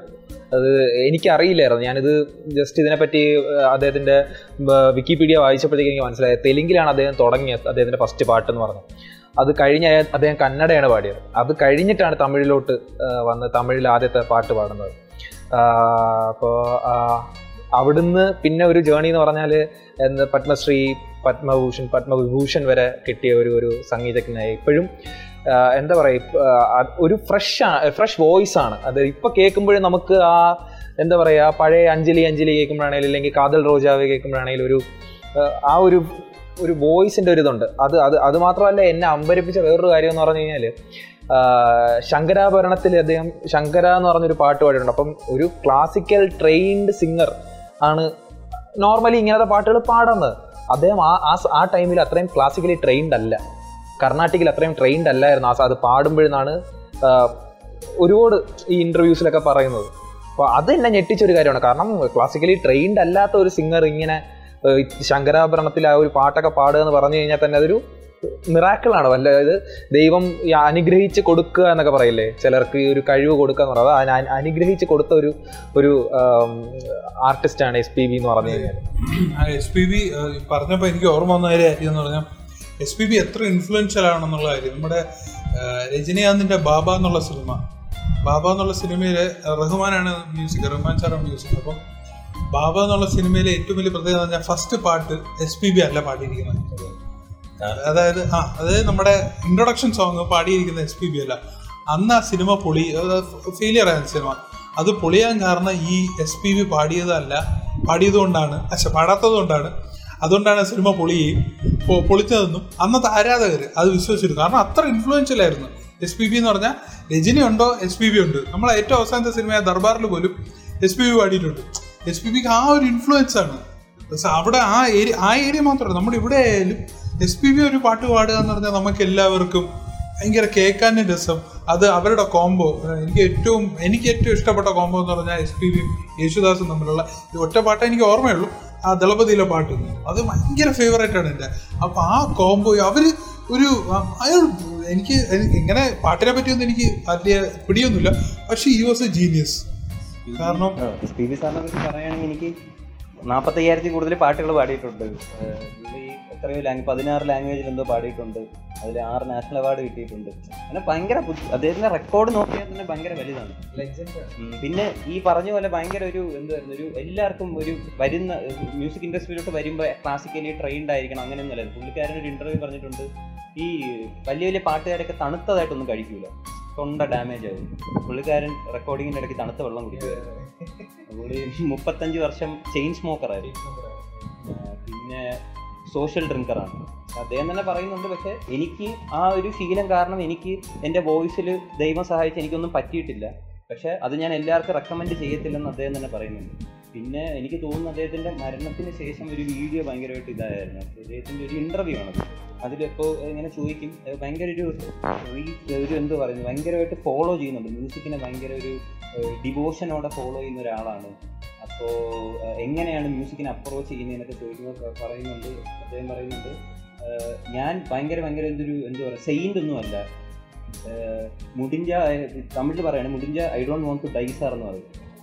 അങ്ങനെ എനിക്ക് മരിക്കാൻ എനിക്ക് മരിക്കാൻ എനിക്ക് താല്പര്യമില്ല സാർ അപ്പോൾ ആ ഇന്റർവ്യൂ തിരിച്ചു പറയും we won't let you die sir എന്ന് പറയും കേട്ടോ. അപ്പോൾ എസ് ടി വി തിരിച്ചു പറയും അതുവരെയ്ക്ക് നീങ്ങിയിരിക്കണം എന്ന് പറയും. അതായത് അതുവരെ നിങ്ങൾ ജീവിച്ചിരിക്കണം ബോസ്കിയ ആ ബോസ്കിയ ബോസ്കിയുടെ ഇന്റർവ്യൂ അപ്പോൾ അങ്ങനെ ഒരു എല്ലാം ഒരു ഭയങ്കര ഒരു പോസിറ്റീവ് മൈൻഡ് സെറ്റിൽ കാണുന്നത്. കേസ് പറഞ്ഞ പോലെ ആയാലും നമുക്കിവിടെ A- G Sreekumar Mohanlal combo പോലെ നമ്മുടെ കമൽ രജനിക്ക് രണ്ടുപേർക്കും വോയിസ് കൊടുത്തിട്ടുണ്ട്. അപ്പൊ അവർ പാടുന്ന പോലെ തന്നെ നമുക്ക് തോന്നും. എസ് ടി വി പാടാണ്. എനിക്ക് തോന്നുന്നു അണ്ണാത്തെ ലാസ്റ്റ് രജനീകാന്തിന്റെ വരാൻ പോകുന്ന സിനിമയിലാണ് അദ്ദേഹത്തിന്റെ അവസാനത്തെ പാട്ട് അദ്ദേഹം പാടിയിരിക്കുന്നത്. എനിക്ക് ആ സമയത്തെ ലെജൻസിന്റെ എല്ലാം പാടിയിട്ടുണ്ട്. എം ജി ആർ ശിവജി ആ സമയം തൊട്ട് പാടിയിട്ടുണ്ടെന്ന് തോന്നുന്നു. എനിക്ക് എനിക്ക് അറിയത്തില്ല കേട്ടോ. അത് ഉറപ്പില്ല. പക്ഷെ കുറെ അതായത് രജനി കമലിന് മാക്സിമം ടൈം വോയിസ് കൊടുത്തിട്ടുണ്ട്. നമുക്ക് എം ജി ശ്രീകുമാർ മോഹൻലാൽ പറയുന്ന പോലെ തന്നെയാണ്. ഭയങ്കര നമുക്ക് ഭയങ്കര റിലേറ്റബിൾ ആണ്. അവർ തന്നെ പാടുന്ന പോലെ തോന്നും. കമലിനും രജനിക്കും വേണ്ടി പാടുന്നത്. അങ്ങനെ എസ് പി സാറിനെ കുറിച്ച് പറയുന്നത്. ഒരു ഒരു ദിവസം ഇരുപത്തൊന്ന് റെക്കോർഡിങ് ചെയ്തിട്ടുണ്ടെന്നാണ് പറയുന്നത്. ഇരുപത്തി ഇരുപത്തൊന്ന് പാട്ട് എങ്ങനെ? രാവിലെ ഒമ്പത് തൊട്ട് രാത്രി ഒമ്പത് മണി വരെ കണ്ടിന്യൂസ് പാട്ട്. അത് ഇരുപത്തൊന്ന് ഡിഫറെന്റ് ഓണത്തിൽ എങ്ങനെ എങ്ങനെ? സൗണ്ട് ഭയങ്കര നമുക്ക് റെക്കഗ്നൈസ് ചെയ്യാൻ പറ്റുന്ന സൗണ്ടാണ് ഇപ്പോൾ ഒരു പാട്ട് പുള്ളിയാണ് പാടിക്കണമെങ്കിൽ അത് പുള്ളിയാണ് പാടിയത് എല്ലാവർക്കും മനസ്സിലാവും. അപ്പോൾ യേശുദാസ് വളരെ ചുരുക്കം ഗായകരേ ഉള്ളൂ. അങ്ങനെ നമുക്ക് വോയിസ് റെക്കഗ്നൈസ് ചെയ്യാൻ പറ്റുന്ന അങ്ങനെ ഒരു ഗായകരായിരുന്നു. പിന്നെ അപ്പം എനിക്ക് മലയാള സിനിമ പറ്റി മാത്രമേ എനിക്ക് ഒരു നോളജ് അല്ലെങ്കിൽ കുറച്ചെങ്കിലും അറിയാന്നുള്ളതുള്ളൂ അപ്പം പുള്ളിയുടെ പാട്ടം പറയുമ്പോഴത്തേക്ക് ഇപ്പം യാത്രാമൊഴിയിൽ പാട്ടുണ്ട്. തക്കാല കണ്ണമ്മ കൺവിഴിച്ച് ആ പാട്ട് ശരിക്കും പറഞ്ഞാൽ ആ വോയിസിലായതുകൊണ്ട് ഭയങ്കര ഒരു ഒരു ഇമ്പാക്റ്റ് ഉണ്ട്. കാര്യം ആ സിനിമയുടെ കഥ തന്നെ അങ്ങനത്തെ ഒരു കഥയാണ്. കാര്യം തമിഴ് മലയാളം ആ ഒരു കഥയാണ്. അപ്പോൾ ആ പാട്ട് അദ്ദേഹത്തിന്റെ വോയിസ് ആകുമ്പോഴത്തേക്കും നമ്മുടെ മനസ്സിലേക്ക് കയറിയതിന്റെ ആ ഒരു ഇമ്പാക്ട് ഭയങ്കര കൂടുതലാണ്. അതുപോലെ എനിക്ക് ഭയങ്കര ഇഷ്ടപ്പെട്ട പുള്ളിയുടെ പാട്ടെന്ന് പറയുന്നത് ദോസ്തിലെ പാട്ടാണ്. മറ്റേ വാനം പോലെ വാനം മാത്രം. അതിനകത്ത് അതിന്റെ ചരണം ഭയങ്കര രസമാണ്. അത് പുള്ളിയുടെ സൗണ്ടിലാകുമ്പോഴത്തേക്ക് അതിനൊരു ഭയങ്കര ക്യൂട്ട്നെസ് ആണ് അത് കേൾക്കാനായിട്ട്. അപ്പം അങ്ങനത്തെ ഒരുപാട് പാട്ടുകൾ പിന്നെ മേനെ പ്യാരക്കി അത് പുള്ളി പാട പാടിയതാണ്. അപ്പം അങ്ങനത്തെ ഇപ്പൊ മലയാളത്തിൽ ഞാൻ പറഞ്ഞത് മലയാളത്തിലും ഭയങ്കര ഇമ്പാക്ട് ഉണ്ടാക്കാൻ പുള്ളിക്ക് കഴിഞ്ഞിട്ടുണ്ട്. തമിഴിൽ പിന്നെ ഓൾറെഡി പുള്ളി ലെജൻഡ് ആണ്. അതുകൊണ്ട് ഇനിയിപ്പോൾ പ്രത്യേകിച്ച് എടുത്തു പറയേണ്ട ആവശ്യമില്ല. അതെ ഭയങ്കര പുള്ളിയുടെ ഉച്ചരിപ്പായപ്പോലും ഭയങ്കര കുറെ എക്സ്പ്രഷൻസ് ഒക്കെ ഉണ്ട്. എനിക്ക് തോന്നുന്നു കുറെ എസ് പി ബിയുടെ അണ്ടർ റേറ്റഡ് പാട്ടുകൾ ഇഷ്ടം പോലെ ഉണ്ട്. നമുക്കൊരു വേറൊരു എനിക്ക് ഒരു പോഡ്കാസ്റ്റ് ആയിട്ട് തന്നെ നമുക്ക് അത് ചെയ്യാൻ പറ്റും. അത്ര ഭയങ്കര ആലോചിച്ചു. നാൽപ്പത്തയ്യായിരം പാട്ട്. അതിൽ നമ്മൾ ടോപ്പ് ടെൻ ഒക്കെ എടുക്കാൻ പറ്റത്തില്ല. അപ്പൊ തന്നെ പത്ത് പെർസെന്റ് എടുത്താൽ തന്നെ നാലായിരം പാട്ടുണ്ട് അപ്പൊ നമുക്ക് അങ്ങനത്തെ ഒരു ഭയങ്കര ഒരു ഹൈലി ഡിബേറ്റബിൾ ആണ്. ചിലവർക്ക് ഇഷ്ടപ്പെടുന്നത് ചിലവർക്ക് ഇഷ്ടപ്പെടില്ല അദ്ദേഹത്തിന്റെ പാട്ട് എന്ന് ഭയങ്കര എക്സ്പ്രസീവ് ആണ്. എല്ലാ പാട്ടിലും. ഈ പറഞ്ഞ പോലെ കാതൽ റോജാവെ ആയാൽ പോലും ആ കാതൽ റോജാവെ കേൾക്കുമ്പോൾ നമുക്ക് തന്നെ ഒരു തണുപ്പ് തോന്നും. അങ്ങനത്തെ ഒരു വോയിസ് ടെക്സ്റ്ററാണ് ആണ് അദ്ദേഹത്തിന് പുള്ളിക്കാർ ഒട്ടും ഈ എക്സ്പ്രഷന്റെ കാര്യം പറഞ്ഞ ഒരു ഒരു കൊമേഡിയൻ ഉണ്ട് ഒരു Alice Ali Alexander. Alexander Alexander അങ്ങനത്തെ ഒരു സംഭവം. ആ പുള്ളിക്കാരന്റെ പോഡ്കാസ്റ്റ് പുള്ളിക്കാരൻ ഒരു ഇതാണ്. സ്റ്റാൻഡപ്പ് കൊമേഡിയൻ ആണ്. അപ്പൊ പുള്ളിക്കാരൻ പറയുന്നുണ്ട് പുള്ളിക്കാരൻ പറയുന്നത് പക്ഷേ എസ് പി ബിയിലെ വേറൊരു റേഞ്ചാണ് എസ് പി ബി ചെയ്യുന്ന റേഞ്ച് എന്ന് പറഞ്ഞാൽ ഭയങ്കര എക്സ്പ്രഷൻ ആണ്. ഭയങ്കര എന്ന് പറഞ്ഞാൽ എൻജോയ് ചെയ്ത് ആടി ആഘോഷിച്ച് പാടുന്ന ഒരാളും അതേ സമയത്ത് യേശുദാസ് എന്ന് പറഞ്ഞാൽ പാട്ടിന് എന്താണോ വേണ്ടത് അത് കൊടുക്കുക. എസ് പി ബി അങ്ങനെയല്ല എസ് പി ബിക്ക് എന്ന് പറഞ്ഞാൽ ആഘോഷിക്കുക. സങ്കട പാട്ടാണെങ്കിൽ പോലും നമുക്ക് അത് ഓക്കെ കുഴപ്പമില്ല. അതിന് കുഴപ്പമില്ലാത്തൊരു സങ്കടമാണ് എന്ന് തോന്നും. അത്ര കരയിപ്പിക്കുന്ന ഒരു സാധനമല്ല നിങ്ങൾ ഞാൻ എപ്പോഴും ആലോചിക്കുന്നത് അരുണ തോന്നി ഒരു ദിവസം ഇരുപത്തൊന്ന് പാട്ട് ഒരു ദിവസം ഇരുപത്തിനാല് മണിക്കൂറേ ഉള്ളൂ. എങ്ങനെ ഇരുപത്തൊന്ന് പാട്ട് എനിക്ക് ഞാൻ അഞ്ച് മിനിറ്റ് പോവാ റെക്കോർഡ് ചെയ്യാ അടുത്ത പാട്ട് പാടുക അങ്ങനെ പന്ത്രണ്ട് മണിക്കൂറാണ് ഇത് രാവിലെ ഒമ്പത് തൊട്ട് രാത്രി പിന്നെ അവസാനത്തെ വീഡിയോ എനിക്ക് തോന്നുന്ന ഒരു ഹോസ്പിറ്റൽ ബെഡിൽ നിന്ന് എന്തോ വീഡിയോ ആണ്. കാരണം ഫേക്ക് ന്യൂസ് എന്തോ ഇറങ്ങിയിരുന്നു. പുള്ളിക്കാരൻ മരിച്ചെന്ന് പറഞ്ഞൊരു ഫേക്ക് ന്യൂസ് ഇറങ്ങിയിരുന്നു. അങ്ങനെ ഹോസ്പിറ്റൽ ലിബിലിറ്റി എന്നൊരു വീഡിയോ ഉണ്ട്. അതിൽ പുള്ളിക്കാരന്റെ എനർജി അറിയാലോ. ഏത് ഏത് സ്റ്റേജ് ആയാലും പുള്ളിക്കാരന്റെ എനർജി ഭയങ്കരമുണ്ട് അത് ഫേക്ക് ഇത് ഫേക്ക് ന്യൂസിന്റെ അല്ല. അത് ഒരുപാട് പേര് ഇങ്ങനെ മെസ്സേജ് അയച്ചുകൊണ്ടിരിക്കുന്നത് അപ്പം പുള്ളി പറഞ്ഞ് എനിക്ക് എല്ലാവർക്കും മെസ്സേജ് അയക്കാൻ പറ്റൂല. ഇവിടെ ഹോസ്പിറ്റലാണ് എനിക്ക് ഒരു കുഴപ്പമില്ല എല്ലാം ശരിയായി എന്നൊക്കെ പറഞ്ഞിട്ടൊരു വീഡിയോ വന്നിട്ടുണ്ടായിരുന്നു. ആ സമയത്ത് ഇപ്പം ഫാൻസിന്റെ നമ്മൾ ഈ സംസാരിക്കുന്ന എച്ച് പി ബിയുടെ മരണം പക്ഷെ നമ്മുടെ മുഖത്ത് എല്ലാവർക്കും ഒരു സന്തോഷമുണ്ട്. കാരണം എച്ച് പി ബി വച്ചിട്ട് പോയ മെമ്മറീസ് ആണ്. നമ്മുടെ മുഖത്ത് എല്ലാവരും കാരണം എപ്പോഴും എനിക്ക് ഏറ്റവും എച്ച് പി ബിക്ക് സിമിലർ ആയിട്ട് വോയിസ് ഉള്ള ഒരാളാണ് മനു. മനു എന്ന് പറഞ്ഞ പാട്ടുകാരൻ. ഭയങ്കര സിമിലർ ആണ്.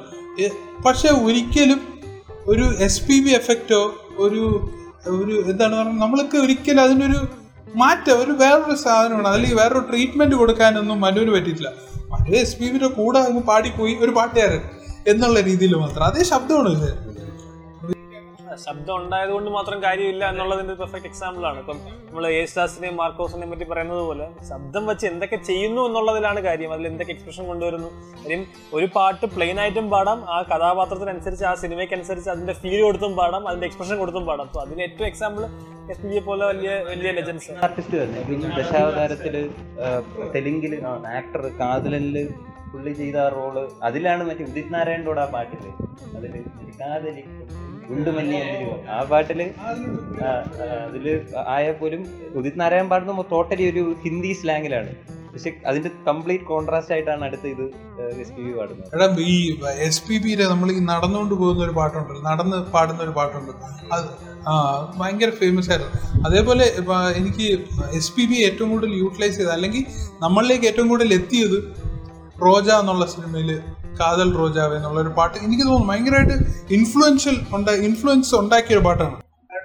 റഹ്മാന്റെ എന്താ പറയാ റഹ്മാന്റെ മാജിക് തുടങ്ങിയത് അവിടെ നിന്നാണെന്ന് നമുക്ക് പറയാൻ വേണമെങ്കിൽ അത് ഈ പറഞ്ഞ പോലെ എസ് പി ബിയുടെ വോയിസും ആ പാട്ടും ആ സിറ്റുവേഷനും ഒക്കെ കൂടെ ആകുമ്പോഴത്തേക്ക് നമുക്കൊരു ഈ പറഞ്ഞ പോലെ ഇങ്ങനെ കുളിര് വരുന്ന ഒരു ഫീലാണ് അപ്പൊ അതിൽ തിങ്കൾ എന്നെ തീണ്ടിനാൽ സേലെ തീണ്ടും ചിന്ന പൂക്കൾ പാർക്കയിൽ வேகம் பார்த்த ஞாபகம்.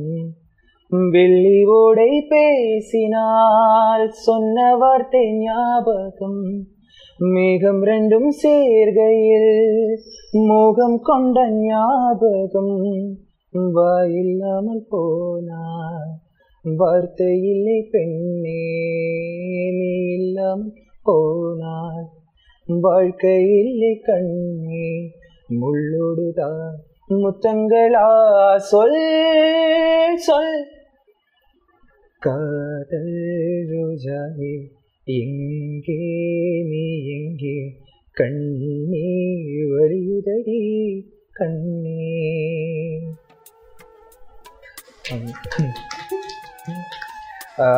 എസ് പി ബിയുടെ എത്ര തന്നെ പാടിയാലും ഒരു ഒരു റിമംബറൻസ് പോലും ആവില്ല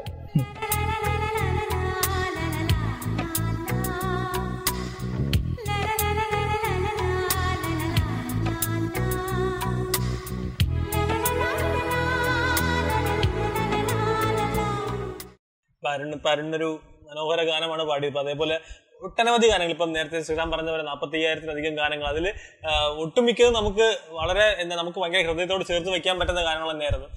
അപ്പോൾ ഈ ഗാനം അല്ലെങ്കിൽ സംഗീത ശാഖയെ പറ്റി സംസാരിക്കുമ്പോൾ വേറൊരാളുടെ പേര് നമ്മൾ മറക്കാൻ പാടില്ലെന്ന് തോന്നുന്നത് മലയാള ഗാനരചനാ ശാഖയ്ക്ക് ഒരു വലിയ സംഭാവന നൽകിയ അനിൽ പനച്ചൂരൻ ആ, അദ്ദേഹം ശരിക്കും പറഞ്ഞാൽ ഒരു കവിയാണ് ഗാനരചയിതാവാണ്. ഒരു ഒരുപാട് മേഖലകളിൽ അദ്ദേഹം കഴിവ് തെളിയിച്ചിട്ടുണ്ട്. ഒട്ടേറെ ജനപ്രിയ കവിതകളുടെ രചയിതാവായിരുന്നു അദ്ദേഹം. ശരിക്കും അദ്ദേഹത്തെ നമ്മൾ അറിയുന്നത് ചിലപ്പോൾ സിനിമകളിലെ ഗാനങ്ങളിലൂടെ ആണെങ്കിൽ പോലും അദ്ദേഹത്തിന്റെ കവിതകൾക്ക് അത്ര തന്നെ കണ്ട ആരാധകരുണ്ട് അത്ര തന്നെ കണ്ട ഫോളോവേഴ്സ് ഉണ്ട്.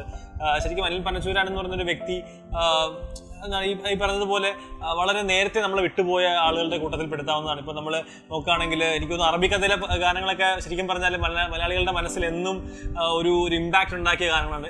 നമുക്കറിയാം ചോര വീണ മണ്ണിൽ തുടങ്ങുന്നത് ശരിക്കും പറഞ്ഞാൽ ഒരു പാർട്ടി കമ്മ്യൂണിസ്റ്റ് പാർട്ടിയുടെ ഇപ്പോഴത്തെ ഏതൊരു പരിപാടിക്ക് അല്ലെങ്കിൽ എന്തൊരു കാര്യം അവതരിപ്പിക്കുമ്പോഴും പാടുന്ന പാട്ടായിട്ട് അത് മാറി. അത് ശരിക്കും പറഞ്ഞാൽ കമ്മ്യൂണിസ്റ്റ് പാർട്ടി എന്ന് പറയുന്നത് ഒട്ടേറെ പാരമ്പര്യമുള്ള പൈതൃകമുള്ള ഒരുപാട് വർഷത്തെ ഒരു ചരിത്രമുള്ള പാർട്ടിയാണ്. ആ പാർട്ടിയുടെ ഒരു ഒരു മെയിൻ പാട്ടാവുക എന്ന് പറഞ്ഞാൽ എളുപ്പമുള്ള കാര്യമില്ല. കാര്യം അവർക്ക് അവരുടേതായിട്ടുള്ള ഒരുപാട് വിപ്ലവ ഗാനങ്ങളുണ്ട്. ആ വിപ്ലവ ഗാനങ്ങളുടെ ശേഖരത്തിലേക്ക് ഒരെണ്ണം ചേർത്ത് വയ്ക്കപ്പെടുക എന്ന് പറയുന്നതും അതിന് വരികൾ എഴുതാൻ കഴിയുക എന്ന് പറയുന്നത് ഒരു വലിയ കാര്യമാണ്. അപ്പൊ അത് വളരെ ചുരുങ്ങിയ കാലം കൊണ്ട് ഇത്രയധികം ജനപ്രിയമായിട്ടുള്ള ഗാനങ്ങൾ എഴുതാനും കവിതകൾ എഴുതാനും കഴിഞ്ഞൊരു ഒരു കവിയാണ് അനിൽ പനശൂരാൻ എന്ന് പറയുന്നത്. അദ്ദേഹത്തിന്റെ കവിതകൾ അല്ലെങ്കിൽ അദ്ദേഹത്തിന്റെ ഗാനങ്ങൾ പെട്ടെന്ന് ഓർമ്മിക്കുമ്പോൾ നമുക്ക് അറബിക്കഥ തന്നെയാണ്. മകൾക്കിലാണ് അദ്ദേഹം എഴുതി തുടങ്ങുന്നത്. ആദ്യമായിട്ട് ആദ്യത്തെ ഗാനം അദ്ദേഹം എഴുതിയത് മകൾക്ക് സിനിമയ്ക്ക് വേണ്ടിയാണ് ജയരാജിന്റെ. അതിനുശേഷം അദ്ദേഹത്തിന്റെ ഒരു ബ്രേക്ക് ത്രൂ അല്ലെങ്കിൽ അദ്ദേഹത്തിന്റെ ഒരു ഒരു വലിയ ബ്രേക്ക് ആയിരുന്നു അറബിക്കഥ. അറബിക്കഥയിലെ ഇപ്പോൾ ചോരവേണ മണ്ണിൽ നിന്നാണെങ്കിലും അല്ലെങ്കിൽ തിരികെ ഞാൻ വരുമെന്ന താരക മലരുകൾ വിധിയും പാടം അങ്ങനെ തുടങ്ങി ഒരു അതിൽ അതിലൊക്കെ ഒരു കവിത ഉണ്ടായിരുന്നു ഇപ്പൊ നമുക്ക് രണ്ട് ടൈപ്പ് ഗാനങ്ങളുണ്ട്. ഒരു സിനിമയ്ക്ക് വേണ്ടി പാട്ട് എഴുതുന്നതുകൊണ്ട് രണ്ട് കവിതകളെ സിനിമാ ഗാനങ്ങളാക്കി മാറ്റുന്നതുകൊണ്ട് അനിൽ പനച്ചൂരൻ എന്ന വ്യക്തി അദ്ദേഹത്തിന്റെ ഗാനങ്ങൾ എന്ന് പറയുന്നത് അതിനകത്ത് എല്ലാം- കവിതയുണ്ട്. ആ കവിതയാണ് നമ്മൾ പാട്ടായിട്ട് പാടാൻ പറ്റുന്നത്. ഇപ്പോൾ ഉദാഹരണം പറയുകയാണെങ്കിൽ ആ തിരികെ ഞാൻ വരുമെന്ന ആ പാട്ടിന്റെ ആ, അനുപല്ലവിയാന്ന് തോന്നും ഒരു വറ്റിപ്പൂവുമായി അകലത്തെ അമ്പിളി തിരുവോണ തോണി ഒന്നുമ്പോൾ തിരപുൽകും നാടെന്നെ തിരികെ വിളിക്കുന്നു ഇളനീരിൻ മധുരക്കിനാവായി. അത് വളരെ ഭയങ്കര ഹൃദ്യമായിട്ടുള്ളൊരു കവിതയാണ്. ആ കവിതയാണ് സിനിമാ ഗാനമായി മാറിയിരിക്കുന്നത്. സോ രണ്ടും തമ്മിൽ ഭയങ്കര ഡിഫറൻസ് ഉണ്ട്. ചില ചില ചില ഒരു സിസ്റ്റർ എന്ന് വെച്ചാൽ അത് സിനിമാ ഗാനം എഴുതുകയാണ്. ചിലർ കവിത കവിത എഴുതി അതിനെ സിനിമാ ഗാനമായിട്ട് മാറ്റുകയാണ്. സോ ഈ കവിതകൾ എഴുതി അതിനെ ഭയങ്കര ഹൃദ്യമാക്കുന്നതിൽ അനിൽ പനശ്വരൻ എന്ന വ്യക്തിക്ക് ഉള്ള പങ്ക് എന്ന് പറയുന്നത് നമുക്ക് വളരെ വലിയ പങ്കാണ്. അദ്ദേഹം വളരെ പെട്ടെന്ന് ഒരുപാട് ഗാനങ്ങൾ ബാക്കി വെച്ച് പോയ ഒരു വ്യക്തി തന്നെയാണ് അദ്ദേഹം. ഈ ചോര വീണ മണ്ണിൽ നിന്ന് ആ പാട്ട് കേൾക്കുമ്പോഴത്തേക്ക് അതായത് ശരിക്കും കമ്മ്യൂണിസ്റ്റ് അല്ലെങ്കിൽ കൂടെയും നമുക്കൊരു ഒരു ചോര തിളയ്ക്കും. നമ്മുടെ ആ അത് കവിതയുടെ ഒരു എന്താ പറയാ ആ ഒരു പവറാണ് ആ പവർ അത് അതേപോലെ മനുഷ്യരുടെ മനസ്സിലോട്ട് കേട്ടുക എന്ന് പറഞ്ഞു കഴിഞ്ഞാൽ അത് ഭയങ്കര പാടുള്ള ഒരു കാര്യമാണ് ഈ പറഞ്ഞ പോലെ അറബിക്കഥ കഴിഞ്ഞ് ഒരുപാട് സിനിമകൾ ചെയ്തിട്ടുണ്ട്. ലൗഡ് സ്പീക്കറിലെ ലൗഡ് സ്പീക്കറിലെ പാട്ടുകൾ ഭ്രമരത്തിലെ പാട്ട് അണ്ണാര കണ്ണാവ പൂവാല അതുപോലെ കഥ പറയുമ്പോഴുള്ള വ്യത്യസ്തനാം ഒരു ആ പാട്ട്. ഒരു ഒരുപാട് അതായത് വൈവിധ്യമാർന്നുള്ള പാട്ടുകളാണ്. ഇപ്പോൾ ഷേക്സ്പിയറിന്റെ മലയാളത്തിൽ ഒരു പക്ക കൊമേഴ്സ്യൽ പാട്ട് എഴുതുന്ന അദ്ദേഹം തന്നെയാണ് ഇതുപോലെയുള്ള വിപ്ലവ ഗാനങ്ങൾ എഴുതുന്നതും അതുപോലെ ഇപ്പൊ തട്ടമ്പുറത്ത് അച്ഛനിൽ വരുമ്പോഴത്തേക്ക് മഴ വരുന്നുണ്ട് എന്നൊരു ഒരു ഗാനമുണ്ട് ഒരു കവിതയുണ്ട്. അങ്ങനത്തെ കവിതകൾ എഴുതാനും ആ കവിതകൾ എനിക്ക് എനിക്ക് പലപ്പോഴും തോന്നിയൊരു കാര്യം വെച്ചാൽ പുള്ളിയുടെ കവിതകൾ പുള്ളിയുടെ വോയിസിൽ കേൾക്കുമ്പോൾ ഒരു പ്രത്യേക ഭംഗിയാണ്. ഇപ്പൊ ചോര വീണ മണ്ണിൽ നിന്ന് വേറെ ആര് പാടിയാലും ഇത്രയും ഒരു വിപ്ലവ ഫീൽ അതിൽ കിട്ടില്ല. അത് അനിൽ പനശൂരാൻ പാടിയോണ്ടാണ് നമുക്ക് അത്ര ഇത് കിട്ടുന്നത്. അതുപോലെ തന്നെ പല കാലം ഇപ്പൊ മഴ വരുന്നുണ്ടെന്ന് പറഞ്ഞ ഗാനം ഞാൻ പറയാൻ കാരണം ആ സിനിമ തട്ടുംപുറത്തെത്തുന്ന സിനിമ അത് സാമ്പത്തികമായി വലിയ വിജയമായ സിനിമയല്ല. ലാൽജോ സിനിമയാണ്. ആ സിനിമയിൽ അദ്ദേഹമാണ് ആ പാട്ട് പാടിയിരിക്കുന്നത്. ഓൺ സ്ക്രീനിൽ അദ്ദേഹം എന്നാണ് പാടിയിരിക്കുന്നത്. സോ അതിനകത്ത് ആ സിനിമ തുടങ്ങും എന്നുള്ള ഷോട്ടാണ്. അത് അതിന്റെ തുടക്കം എന്ന് പറയുന്നത് എഴുതി കാണിക്കുന്ന സമയത്ത് പ്രളയത്തെ പറ്റിയിട്ടാണ്. അതായത് കേരളം വിറ്റ്നസ് ചെയ്ത രണ്ട് പ്രളയത്തെ കാണിക്കുന്ന ഒരു പാട്ടാണ്. ആ പാട്ട് അദ്ദേഹത്തിന്റെ വരികളും വിത്ത് വിഷ്വൽസ് എന്ന് പറഞ്ഞാൽ ഒറിജിനൽ വിഷ്വൽസ് ആണ്. നമ്മൾ രണ്ടായിരത്തി പതിനേഴിലും പതിനെട്ടിലെയും പ്രളയം അമൂവീകരിച്ച ആ ഒറിജിനൽ വിഷ്വൽസ് ആണ്. സോ ആ ഒറിജിനൽ വിഷ്വൽസ് വിത്ത് അനിൽ പനശ്വരത്തിന്റെ വോയിസ് പ്ലസ് കവിത എന്ന് പറയുന്നത് ഒരു ഭയങ്കര വല്ലാത്തൊരു ഫീലാണ് ആ സിനിമയുടെ തുടക്കം ഭയങ്കര ഗംഭീരമായിരുന്നു. അത് അതുപോലെ ഇപ്പം ബോഡി ഗാർഡിലെ പാട്ട് അരികത്തായാലും അരികത്തായാലൊക്കെ നമുക്ക് ഭയങ്കര ടു ദ ഹാർട്ടാണ് ആ ഗാനമൊക്കെ. അരികത്തായാലും ആണെങ്കിലും അങ്ങനെ അങ്ങനെ ഒരുപാട് ഒരുപാട് ഗാനങ്ങൾ അദ്ദേഹത്തിന്റെ ഇതിലുണ്ട് പക്ഷേ ശരിക്കും പറഞ്ഞാൽ അദ്ദേഹം ഇന്നും അറിയപ്പെടുന്നത് ചിലപ്പോൾ ചോരവീണ വീണ മണ്ണിലിന്റെ ലിറിസ്റ്റ് ആയിട്ടായിരിക്കും മാത്രമായിരിക്കും. അരികത്തായാലും എഴുതി അദ്ദേഹമാണ് ചിലപ്പോൾ ആരും അഡ്രസ് ചെയ്യുന്നുണ്ടാവില്ല കഥ പറയുമ്പോൾ പാട്ട് അദ്ദേഹം എഴുതാൻ അഡ്രസ് ആഹ് മറ്റേ നമ്മുടെ കോക്ടെയിലെ പാട്ട് നീയാം തണലിന് താഴെ. ഇതൊക്കെ വളരെ ബ്യൂട്ടിഫുൾ ആയിട്ടുള്ള ലിറിക്സ് ഉള്ള പാട്ടുകളാണ്. പക്ഷെ അദ്ദേഹം ചിലപ്പോൾ ഇപ്പോഴും അറിയപ്പെടുന്നത് ചോര വീണ മണ്ഡലിന്റെ ലിറിസിസ്റ്റ് എന്ന രീതിയിൽ തന്നെയായിരിക്കും. ചിലപ്പോൾ അത് അദ്ദേഹത്തിന്റെ ആ ഒരു എന്താ പറയാ വരികളുടെ മഹത്വം നമ്മൾ മനസ്സിലാക്കാതെ പോയതിന്റെ കുറവ് കൂടി ആയിരിക്കാം എന്ന് എനിക്ക് തോന്നുന്നു. ഈ ഇപ്പോൾ സിനിമാ ഗാനങ്ങൾ പറയുമ്പോൾ തന്നെ ഒരുപാട് കവിതകളുണ്ട്. അതും ഇപ്പം നീ പറഞ്ഞ പോലെ തന്നെ വലയിൽ വീണ കിളികളാണ് നാം എന്ന് പറഞ്ഞിട്ടൊരു ഭയങ്കര ഫേമസ് കവിതയാണ്. അത് ഈ ഇടയ്ക്കാണ് ഞാൻ കേട്ടത്. അപ്പൊ അരുണ് പറഞ്ഞ പോലെ വയൽ വലയിൽ വീണ കിളികളും അതുപോലെ തന്നെ ഒരു കവിത കൂടി ഞാൻ എഴുതി വെക്കാം. അങ്ങനെ വളരെ എന്താ പറയാ കവിതാ സമാഹാരം അല്ലെങ്കിൽ കവിതകളും നമ്മൾ ചർച്ച ചെയ്യണമെന്ന് തോന്നുന്നു. കാര്യം അദ്ദേഹത്തിന്റെ സിനിമാ ഗാനങ്ങൾ മാത്രമല്ല അദ്ദേഹം എന്ന കവി സംഭാവന ചെയ്തിട്ടുള്ളത്. അദ്ദേഹം എന്ന കവി നമുക്ക് സംഭാവന ചെയ്തിട്ടുള്ള ഒരുപാട് ഗാനങ്ങളുണ്ട് ഒരുപാട് കവിതകളുണ്ട്. അതിൽ എനിക്ക് ഇന്നും കുറ്റബോധം തോന്നുന്ന ഒരു കാര്യമുണ്ട്. കാര്യം ഈ ഇപ്പൊ പറഞ്ഞു അരുൺ പറഞ്ഞ പോലെ വലയിൽ വീണ കിളികളാണോ അല്ലെങ്കിൽ ഒരു കവിത കൂടി ഞാൻ എഴുതി വെക്കുക ഇതൊക്കെ ഞാൻ മുമ്പ് കേട്ടിട്ടുള്ള കവിതകളാണ്. പക്ഷെ അത് അനിൽ പനച്ചൂരാന്റെതാണ് എന്ന് ഞാൻ മനസ്സിലാക്കിയപ്പോഴത്തേക്കും അദ്ദേഹം ഈ ലോകത്തോട് വിട പറഞ്ഞിരുന്നു എന്നുള്ളത്. ശരിക്കും പറഞ്ഞാൽ അത് എന്റെ കുറവായിട്ട് ഞാൻ കാണുകയാണ്. ഇപ്പൊ അതിനകത്ത് എനിക്ക് ഏറ്റവും വളരെ ഇഷ്ടപ്പെട്ട ഒന്ന് രണ്ട് വരികൾ ഞാൻ പറയാം. അതായത് ഒരു കവിത കൂടി ഞാൻ എഴുതി എഴുതി വെക്കാം. എന്റെ കരളിൽ നീ എത്തുമ്പോൾ ഓമനിക്കാൻ ഒരു മധുരമായെന്നും ഓർമ്മ വെക്കാൻ ചാരു ഹൃദയാഭിലാഷമായി കരുതി വെക്കാം. കനലായി നീ നിന്നെരിഞ്ഞൊരാ നാളിലൻ അറകൾ നാലറകൾ നിനക്കായി തുറന്നു. കനലായി നീ നിന്നെരിഞ്ഞൊരാ നാളിലൻ അറകൾ നാലറകൾ നിനക്കായി തുറന്നു. നറുപാൽക്കുടം ചുമന്നെത്രയോ മേഘങ്ങൾ മനമാറുവോളം നിറമാരി പെയ്തു. എന്ന് പറഞ്ഞിട്ട് വരുന്നൊരു ഒരു ഒരു പതിനാറ് വരികളാണ്. ശരിക്കും പറഞ്ഞാൽ എനിക്കറിയില്ല ഇപ്പോഴത്തെ നമ്മുടെ ജനറേഷൻ കവിതകളെ മറന്നതാണോ കവിത ആസ്വാദനം കുറഞ്ഞതാണോ എന്നറിയില്ല. കാര്യം ഇതിനെ പറ്റിയിട്ട് നമ്മുടെ ജനറേഷൻ ചർച്ച ചെയ്യുന്നുണ്ടോ അത് ആസ്വദിക്കുന്നുണ്ടോ എന്നുള്ളത് അറിയില്ല. ശരിക്കും അത് ആസ്വദിക്കപ്പെടാതെ പോകുന്നത് ആ കവിതകളുടെ നഷ്ടത്തെക്കാൾ കൂടുതൽ നമ്മുടെ നഷ്ടം എന്നാണ് എനിക്ക് പറയാനായിട്ട് കാര്യം. ഞാൻ വ്യക്തിപരമായിട്ട് പറയുന്നതാണ്. അത് ഞാൻ ആരെയും അട അടച്ച് ആക്ഷേപിക്കുന്നതല്ല. വ്യക്തിപരമായിട്ട് പറയുമ്പോഴത്തേക്കും ഇത് ഞാൻ അറിയാതെ പോയതിനു ശേഷം ഞാനിത് ഇത് വായിക്കുകയും ഇതിനെപ്പറ്റി ചിന്തിക്കുകയും ചെയ്തപ്പോഴത്തേക്കും ഭയങ്കര ബ്യൂട്ടിഫുൾ ആണ് ഇതിനെപ്പറ്റി ചിന്തിക്കാൻ തന്നെ. കാര്യം അതിനകത്ത് ഒളിച്ചിരിക്കുന്ന ഒരു സാഹിത്യമുണ്ട് അതിനകത്ത് ഒളിച്ചിരിക്കുന്ന പല പല അർത്ഥങ്ങളുണ്ട്. ഈ അർത്ഥങ്ങൾ ശരിക്കും പറഞ്ഞാൽ ഒരു സിനിമ കാണുന്നത് പോലെ ഒരു സീരിയൽ കാണുന്നത് പോലെ ഒരു നമ്മളൊരു ഒരു വിഷ്വലായിട്ട് നമ്മൾ കാണുന്നതിനേക്കാൾ എത്രയോ ഭംഗിയുള്ളതാണ് ഈ വരികളുടെ ഇടയിൽ ഒളിച്ചിരിക്കുന്ന ഒരു കഥ എന്ന് തോന്നിപ്പോ അതുപോലെ തന്നെ വലയിൽ വീണ കിളികളാണ് നാമം. അങ്ങനെ ഒരുപാട് ഒരുപാട് കവിതകൾ അദ്ദേഹത്തിന്റെ ആയിട്ടുണ്ട്. അതൊന്നും ഇനി നമ്മൾ അതിന്റെ വില വയ്ക്കുമ്പോഴത്തേക്കും ആ അത് കാണാൻ അദ്ദേഹം ഇന്നിവിടെ ഇല്ല. അത് ഇതുപോലെ പുതിയ പുതിയ കവിതകൾ നൽകാനും അദ്ദേഹത്തിന് ഇനി കഴിയില്ല. അതൊക്കെ നമ്മുടെ തന്നെ നഷ്ടമായിട്ട് അവശേഷിക്കാൻ എനിക്ക് നമുക്ക് ഈ ഇപ്പം ചോര വീണ മണ്ണിൽ എനിക്ക് ഏറ്റവും ഇഷ്ടപ്പെട്ട ഒന്ന് രണ്ട് വരികൾ പറയാം. നാളെ എന്നതില്ല നമ്മൾ ഇന്നു തന്നെ നേടണം. നാൾ വഴിയിൽ എന്നും അമരഗാഥകൾ പിറക്കണം.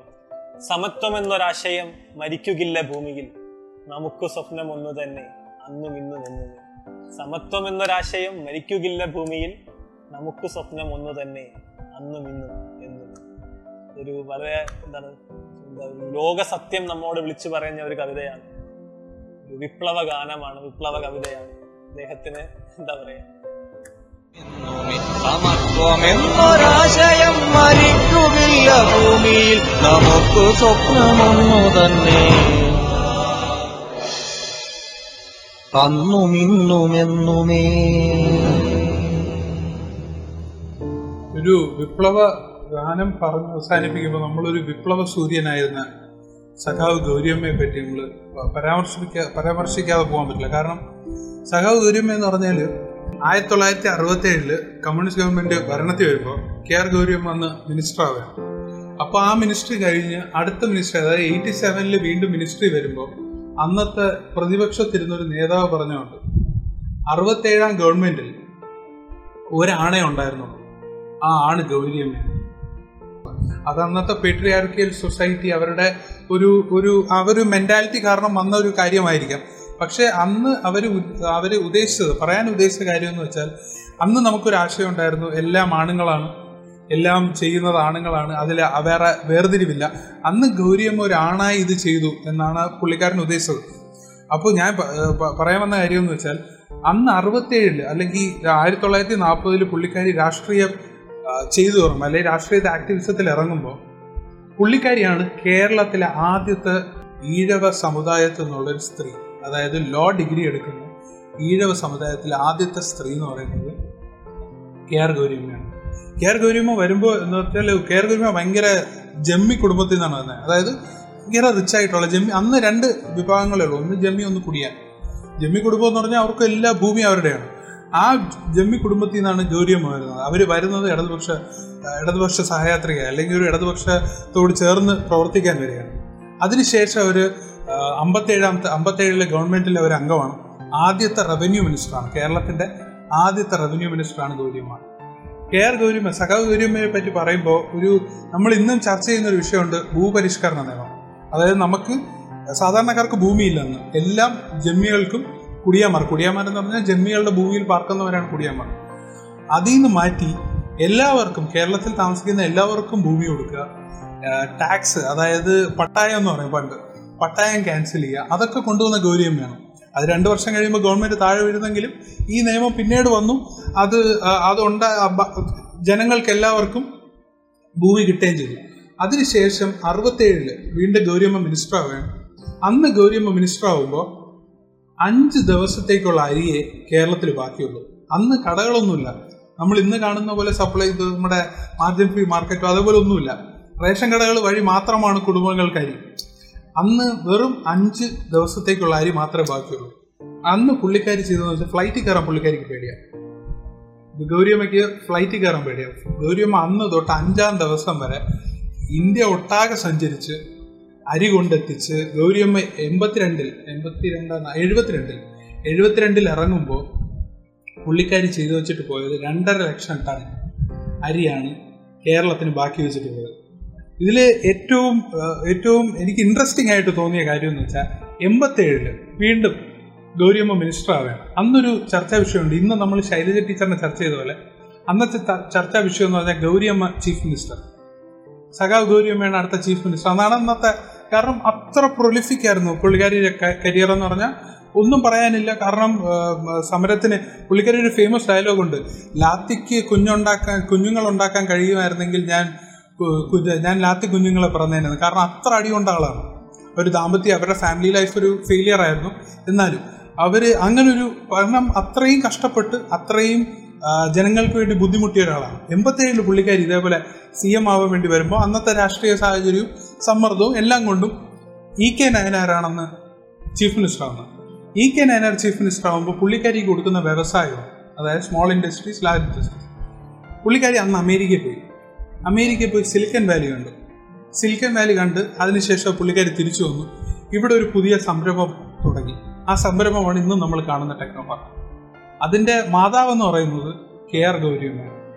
അതെനിക്ക് ഭയങ്കര ഞാൻ ഇത്രയും കാലം വിചാരിച്ചിരുന്നത് ഒരു E K Nayanar E K നായറിന്റെ brain child എന്നാണ് ഞാൻ വിചാരിച്ചിരുന്നത്. പക്ഷെ അത് ഇ കെ നായറിലുപരി കെ ആർ ഗൗരിയമ്മയുടെ ബ്രെയിൻ ചൈൽഡ് ആയിരുന്നു. അതായത് നമുക്കിന്ന് നാൽപ്പതിനായിരം പേരോളം ജോലി ചെയ്യുന്ന ടെക്നോ അമ്മയെന്ന് അമ്മ എന്ന് പറയുന്നത് ഗൗരിയമ്മയാണ്. അതിനുശേഷം തൊണ്ണൂറ്റി മൂന്ന് തൊണ്ണൂറ്റി നാല് ആദ്യം പുള്ളിക്കാരിയെ പാർട്ടിയിൽ നിന്ന് പുറത്താക്കാൻ ഇടതുപക്ഷ പാർട്ടിയിൽ നിന്ന് പുറത്താക്കാണ് കാരണം ശത്രുക്ക ശത്രുക്കളാൽ കൂട്ടുപിടിച്ചു എന്ന് പറഞ്ഞ് പുള്ളിക്കാരിയെ പുറത്താക്കാണ്. അന്നൊരു ഫേമസ് സ്ലോഗനുണ്ട് അത് എനിക്ക് രാഷ്ട്രീയത്തിൽ കുറച്ചെങ്കിലും ആക്റ്റീവായിട്ടുള്ള എല്ലാവരും കേട്ടിട്ടുണ്ടാവും. കേരം തിന്നും കേരള നാട്ടിൽ കെ ആർ ഗൗരി തനിച്ചല്ല. ഇത് ഒരു പക്ഷം പറയുമ്പോൾ മറുപക്ഷം പറയുന്നത് ഗൗരി പെറ്റതല്ല കേരളം. രണ്ട് പക്ഷം. അതായത് അന്ന് കേരളത്തിൽ രണ്ട് പക്ഷമായി തിരികെയാണ് കെ ആർ ഗൗരിയമ്മി മറുപക്ഷം ആലപ്പുഴയിൽ ഇന്ന് വരെ അന്നേ വരെ കാണാത്ത ജന ജനാവലിയോടുകൂടിയാണ് കെ ആർ ഗൗരിയമ്മ അന്നൊരു സമ്മേളനം വിളിക്കുന്നത്. അതാണ് ജെ എസ് എസ് ഉണ്ടാവുന്നത്. പിന്നുള്ളത് രാഷ്ട്രീയം. പിന്നുള്ളത് കോൺഗ്രസിൽ പോകുന്നതും അവിടെ കൃഷിമന്ത്രിയാവുന്നതും. പക്ഷെ ഇതിലെല്ലാം എനിക്ക് പുള്ളിക്കാരിയുടെ ഇത് ഒരു ഒരു ഇൻസ്പിറേഷൻ എനിക്ക് എടുക്കാൻ തോന്നിയത് പുള്ളിക്കാരി ഒരിക്കലും പുള്ളിക്കാരി സ്റ്റാൻഡിൽ നിന്ന് പിന്നോട്ട് പോയിട്ടില്ല. എന്ത് സമ്മർദ്ദം വന്നോട്ടെ പുള്ളിക്കാരി പുള്ളിക്കാരി ഹസ്ബൻഡിലൂടെ വെറും അഞ്ച് വർഷമേ ജീവിച്ചിട്ടുള്ളൂ. T V Thomas. T V Thomas എന്ന് ഭയങ്കര വലിയ സഹായമായിരുന്നു ഗൗരിയമ്മയെ പോലെ തന്നെ സഹായമായിരുന്നു ടി വി തോമസിന് അഞ്ചോ ആറോ വർഷം. ഇവർ ജീവിച്ചിരിക്കുമ്പോഴാണ് സി പി എം അതായത് കമ്മ്യൂണിസ്റ്റ് പാർട്ടി പിളരുന്നത്. കമ്മ്യൂണിസ്റ്റ് പാർട്ടി സി പി ഐയും ആവുന്നു സി പി എമ്മും ആവുന്നു. ഗൗരിയമ്മ സി പി എമ്മിലോട്ട് പോകുന്നു T V Thomas C P ഐയിലോട്ട് പോകുന്നു. ഈ ഇവർ അതായത് ബന്ധങ്ങൾക്ക് അതായത് ഗൗരിയമ്മയുടെ സ്റ്റാൻഡിന് ഭർത്താവെന്നോ അച്ഛനെന്നോ ഇല്ല എന്നുള്ളതിന്റെ ഏറ്റവും വലിയ തെളിവാണ് അവർ രണ്ട് പാർട്ടിയിൽ ചേരുന്നതും. അതിനുശേഷം അവർക്ക് ബന്ധമില്ല. എന്റെ രാഷ്ട്രീയം ഇതാണ് ഞാൻ ഇതേ മുന്നോട്ട് പോകും ഇത് വഴിയേ പോകത്തുള്ളൂ. ടി വി തോമസും അതേപോലെ എന്റെ രാഷ്ട്രീയം ഇതാണ് ഞാൻ ഇതുപോലെ അതേപോലെ ഒരു നിശ്ചയദാർഢ്യത്തിന്റെ മുഖമായിരുന്നു കെ ആർ ഗൗരിയമ്മ എന്നുള്ളത്. പിന്നെ ഇലക്ഷനുകൾ രണ്ടായിരത്തി ആറിന് ശേഷം രണ്ട് പ്രാവശ്യമല്ല രണ്ടായിരത്തി ആറ് രണ്ടായിരത്തി പതിനൊന്നിൽ നിന്നും രണ്ടിലും തോറ്റുപോയി പുള്ളിക്കാരി.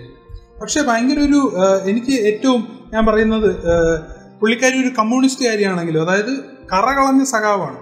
സഖാവം നമുക്ക് അക്ഷരം തെറ്റാതെ വിളിക്കാൻ പറ്റുന്ന ഒരാളാണ് കേര ഗൗരിയമ്മ. ആ ഗൗരിയമ്മ അന്ന് എപ്പോഴും കൊണ്ടു നടക്കുന്നത് വിരളിലൊരു മോതിരം. ആ മോതിരത്തിൽ കൃഷ്ണനാണ്. നമ്മൾ നിരീശ്വരവാദി എന്ന് എല്ലാവരും പറയുന്ന കമ്മ്യൂണിസ്റ്റുകാർ നിരീശ്വരവാദികളാണെന്ന് പറയുമ്പോൾ കെ ആർ ഗൗരിയമ്മ കൈ കൊണ്ടു കിടന്നത് കൃഷ്ണന്റെ മോതിരമാണ്. ഏറ്റവും വിശ്വസിക്കുന്നത് ഗുരുവായൂരപ്പന്റെ എന്തുണ്ടെങ്കിലും ഗുരുവായൂരപ്പനെ വിളിക്ക ഗുരുവായൂരപ്പനെ വിളിക്കുന്ന ഒരാളായിരുന്നു കെ ആർ ഗൗരിയമ്മ അപ്പൊ അങ്ങനെ നാരി പൂജ ഇത് ഇത് ഒരിക്കലും ഒരു കമ്മ്യൂണിസ്റ്റുകാർ ചെയ്യുമെന്ന് നമ്മൾ ഒരിക്കലും പ്രതീക്ഷിക്കില്ല കാരണം നാരി പൂജ എന്ന് പറഞ്ഞാൽ ഒരു സ്ത്രീയെ ഇരുത്തി അവർ ദേവിയായി അവരെ കണ്ടുകൊണ്ട് അവരെ പൂജ ചെയ്യുന്നതാണ്. ആ പൂജ ചെയ്ത സ്ത്രീയാണ് K R Gauriamma. K R Gauriamma ഒരുപാട് ഒരുപാട് ഇൻസ്റ്റൻസിൽ പറഞ്ഞിട്ടുണ്ട്. ആർത്തവം ഇന്ന് നമ്മൾ ചർച്ച ചെയ്യുന്നു. ഈ ആർത്തവം വച്ചുകൊണ്ട് അമ്പലത്തിൽ കയറിയ ആളാണ് കെ ആർ ഗൗരിയമ്മ. എന്ന് പറഞ്ഞാൽ കെ ആർ പച്ചയ്ക്ക് പറഞ്ഞിട്ടുണ്ട്. എനിക്കതൊരു വിഷയമല്ല. ഞാൻ ദൈവത്തിനെ കാണണമെന്നൊന്നും ഞാൻ കണ്ടു. അതിന് ആർത്തവം ആർക്കുണ്ടോ ഇല്ലയോ? ഇത് വരുന്നവർക്കൊക്കെ നിങ്ങൾക്ക് ചിക്കാൻ പറ്റില്ല അതുകൊണ്ട് എനിക്കതൊരു വിഷയമല്ല. ഞാൻ കയറും. എനിക്ക് കയറണം തോന്നി കയറി. ഇന്ന് നമ്മുടെ ഇന്ന് നമ്മുടെ സമൂഹത്തിൽ അങ്ങനെ ഒരു ചിന്ത പോലും പറ്റില്ല നമ്മൾ പിന്നോട്ട് വയ്ക്കുകയാണെന്നുള്ള ഏറ്റവും വലിയ തെളിവാണ് അപ്പൊ ഗൗരിയമ്മയുടെ ലൈഫ് സ്റ്റോറി അതുകൊണ്ടാണ് ഞാൻ പറയുന്നത്. എപ്പോഴും നമുക്ക് ഇൻസ്പിറേഷനിലും മോട്ടിവേഷനും കാരണം അന്നത്തെ സ്ത്രീകളൊന്നും ഇതിനെപ്പറ്റി പറയുകയോ ഇതിനെപ്പറ്റി ചർച്ച ചെയ്യുകയോ റെഡി ആയിരുന്നില്ല. പക്ഷെ അവരന്ന് അതിനൊരു വിപ്ലവം സൃഷ്ടിച്ചതാണ്. അതേപോലെ തന്നെ ഗൗരിയമ്മയുടെ അമ്മയും. ഗൗരിയമ്മയുടെ അമ്മ എന്ന് പറഞ്ഞാൽ ആയിരത്തി തൊള്ളായിരത്തി ഇരുപത് കാലഘട്ടങ്ങളിലുള്ള ആയിരത്തി തൊള്ളായിരത്തി ഇരുപത് മുപ്പത് അന്ന് ഇന്നത്തെ കുടുംബശ്രീ കുടുംബശ്രീ പോലൊരു സംഭവം നടത്തിയിരുന്ന ആളാണ് ഗൗരിയമ്മയുടെ അമ്മ. ഗൗരിയമ്മയുടെ ഒരു ഒരു കാര്യം കൂടെ പറഞ്ഞു നിർത്താം. ഗൗരിയമ്മയുടെ കുടുംബത്തിൽ നിന്ന് ഭൂപരിഷ്കരണ നിയമം വന്നപ്പോൾ നൂറ്റി മുപ്പത്തിരണ്ട് ഏക്കർ ഭൂമിയാണ് സർക്കാരിലേക്ക് ഏറ്റെടുത്തത്. സ്വന്തം കുടുംബത്തിൽ നിന്ന്. ആ കുടുംബത്തിന് കുടുംബത്തിന്റെ സ്വത്ത് നഷ്ടപ്പെട്ടും ആ ഒരു ഭൂപരിഷ്കരണ നിയമം കൊണ്ടുവന്ന ആളാണ് കെ ആർ ഗൗരിയമ്മ. അതിൽ അതൊക്കെ അതൊക്കെ കൊണ്ടാണ് പിന്നെ രണ്ടു വർഷം കഴിഞ്ഞപ്പോൾ ആ ഗവൺമെന്റ് താഴെ വീഴുന്നതും. ഇവിടുത്തെ ജമ്മിമാരും നമ്മുടെ പള്ളിയിൽ പള്ളിയിലെ അച്ഛന്മാരും എല്ലാം കൂടെ പ്രശ്നം ഉണ്ടാക്കിയാണ് അന്നത്തെ ഗവൺമെന്റ് താഴെ വരുന്നത് വിമോചന സമരവും കാര്യങ്ങളും ഒക്കെ വരുന്നത്. അപ്പൊ അതിലേക്ക് നമുക്ക് ഇത് കവർക്ക് കെ ആർ ഗൗരിയമ്മ റിലേറ്റ് ചെയ്ത് പോണ്ട. ഇതാണ് കെ ആർ ഗൗരിയമ്മയുടെ ചരിത്രം എന്നുള്ളത് ചരിത്രമല്ല അവരെന്തുകൊണ്ട് ഞാൻ ചെറിഷ് ചെയ്യുന്നു ചോദിച്ചു കഴിഞ്ഞാൽ ആ ഇൻസ്പിറേഷനിലാണ് ആ മോട്ടിവേഷനാണ് സഖാവ് എന്നുള്ള രീതിയിൽ അവർ തന്ന് തന്നുവിട്ട അല്ലെങ്കിൽ മുന്നോട്ട് നയിച്ച പാതകളാണ് അതാണ് കെ ആർ ഗൗരിയമ്മയെ പറ്റി എനിക്ക് പറയാനുള്ളത്.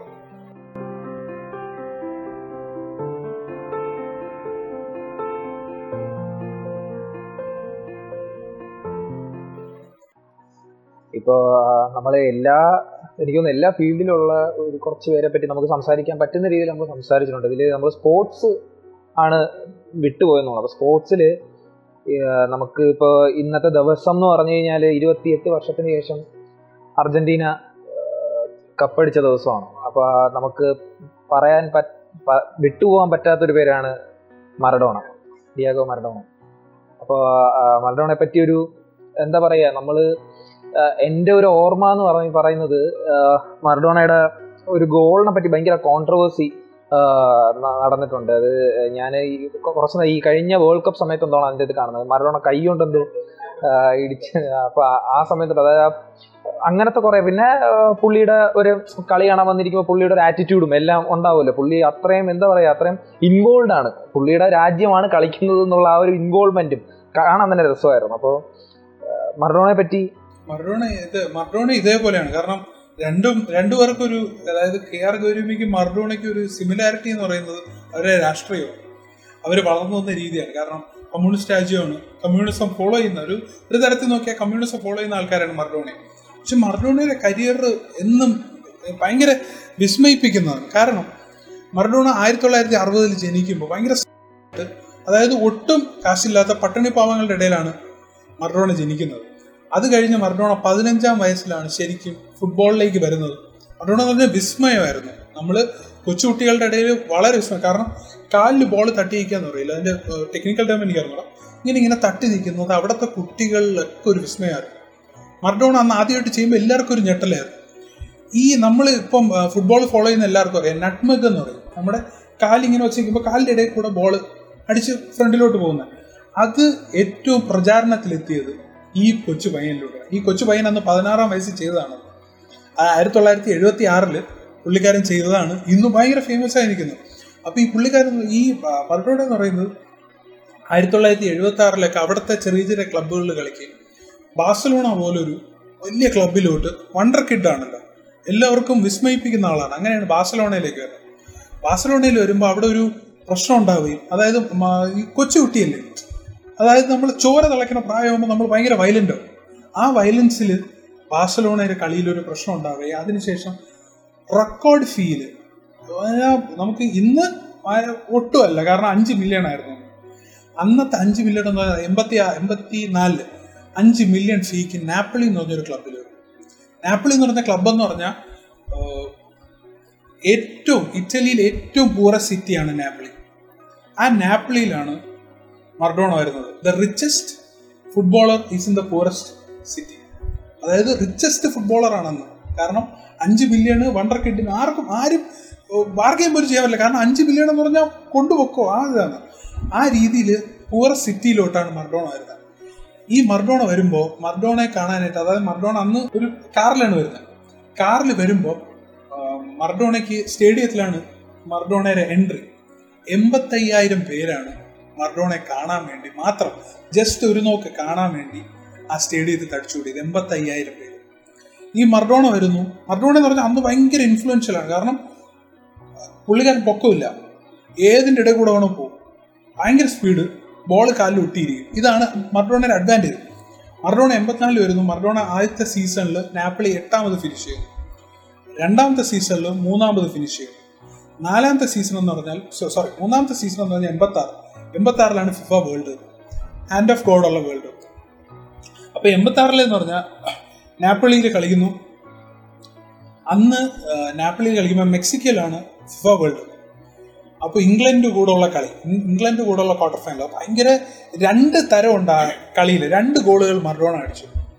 അമ്പത്തി ഒന്നാമത്തെ മിനിറ്റ് എന്നാണ് എന്റെ ഓർമ്മ. അമ്പത്തി ഒന്നാമത്തെ മിനിറ്റിൽ ദ ഹാൻഡ് ഓഫ് ഗോഡ് അമ്പത്തി ആറാമത്തെ മിനിറ്റിൽ the goal of the century goal of the century എന്ന് വിശേഷിപ്പിക്കുന്ന ഒരു ഗോളുണ്ട് ഈ പറയുന്നത് രോമാഞ്ചം. ഗോൾ ഓഫ് ദ സെഞ്ചുറി കാരണം മിഡ്ഫീൽഡ് അറുപത് മീറ്റർ ദൂരെ നിന്ന് അഞ്ച് ഡിഫൻഡേഴ്സിനെ വെട്ടിച്ചുകൊണ്ട് ഒറ്റയ്ക്ക് ഡ്രിബിൾ ചെയ്ത് ഗോൾ അടിച്ചു. It was voted the best goal of the century ഒരേ കളിയിൽ ദ ചീറ്റിംഗ് ഗോൾ എന്നറിയപ്പെടുന്ന ഹാൻഡ് ഓഫ് ഗോഡും അഞ്ച് മിനിറ്റിന് ശേഷം the goal of the century അടിച്ച ആളാണ് മർഡോണ. അപ്പോൾ ഈ മർഡോണ അന്ന് ആ സീസണിൽ മർഡോണ നാപ്പിളിയെ ഫസ്റ്റ് എത്തിച്ചു. On the shoulders of Maradona മാത്രമാണ്. വേറെ ഒന്നുമല്ല വേറെ ആരുമല്ല on the shoulders of Maradona. Maradona അന്ന് കളിച്ച കളി എന്ന് പറഞ്ഞാൽ ലോകം മൊത്തം ഉറ്റുനോക്കിയ കളിയാണ്. കാരണം എല്ലാ കളിയും മർഡോണ അസിസ്റ്റ് അല്ലെങ്കിൽ ഗോൾ ഇന്നത്തെ മെസ്സി. മർഡോണ അസിസ്റ്റ് അല്ലെങ്കിൽ ഗോൾ ആ രീതിയിലായിരുന്നു കളി. ഭയങ്കര ഇൻഫ്ലുവൻഷ്യൽ ആയിരുന്നു. അന്നത്തെ വേൾഡ് കപ്പും മർഡോണ എടുക്കുകയാണ്. അന്നത്തെ വേൾഡ് കപ്പ് എടുക്കാൻ കാരണം മർഡോണ എന്ന് പറയുന്നത് മർഡോണ കളിക്കുകയാണെങ്കിൽ മറ്റേ ടീം തോറ്റു. ആ ഒരു ഇതാണ് രീതിയാണ്. കാരണം മർഡോണയുടെ ബോൾ ഉണ്ടെങ്കിൽ പോയി. എത്ര ഡിഫൻഡർ ആണെങ്കിലും ശരി പോയി. ആ ഒരു രീതിയായിരുന്നു അന്ന്. അപ്പോൾ ഈ ഈ സംഭവങ്ങളൊക്കെ നടക്കുമ്പോൾ തന്നെ മർഡോണയ്ക്ക് ഏറ്റവും വലിയ വീക്ക്നെസ് എന്ന് പറഞ്ഞാൽ ഡ്രഗ്സ് ആയിരുന്നു. ഡ്രഗ്സും ഗേൾസും പ്രോസ്റ്റിറ്റ്യൂഷൻ എന്ന് പറഞ്ഞാൽ മർഡോണയ്ക്ക് ഭയങ്കര വീക്ക്നെസ് ആയിരുന്നു.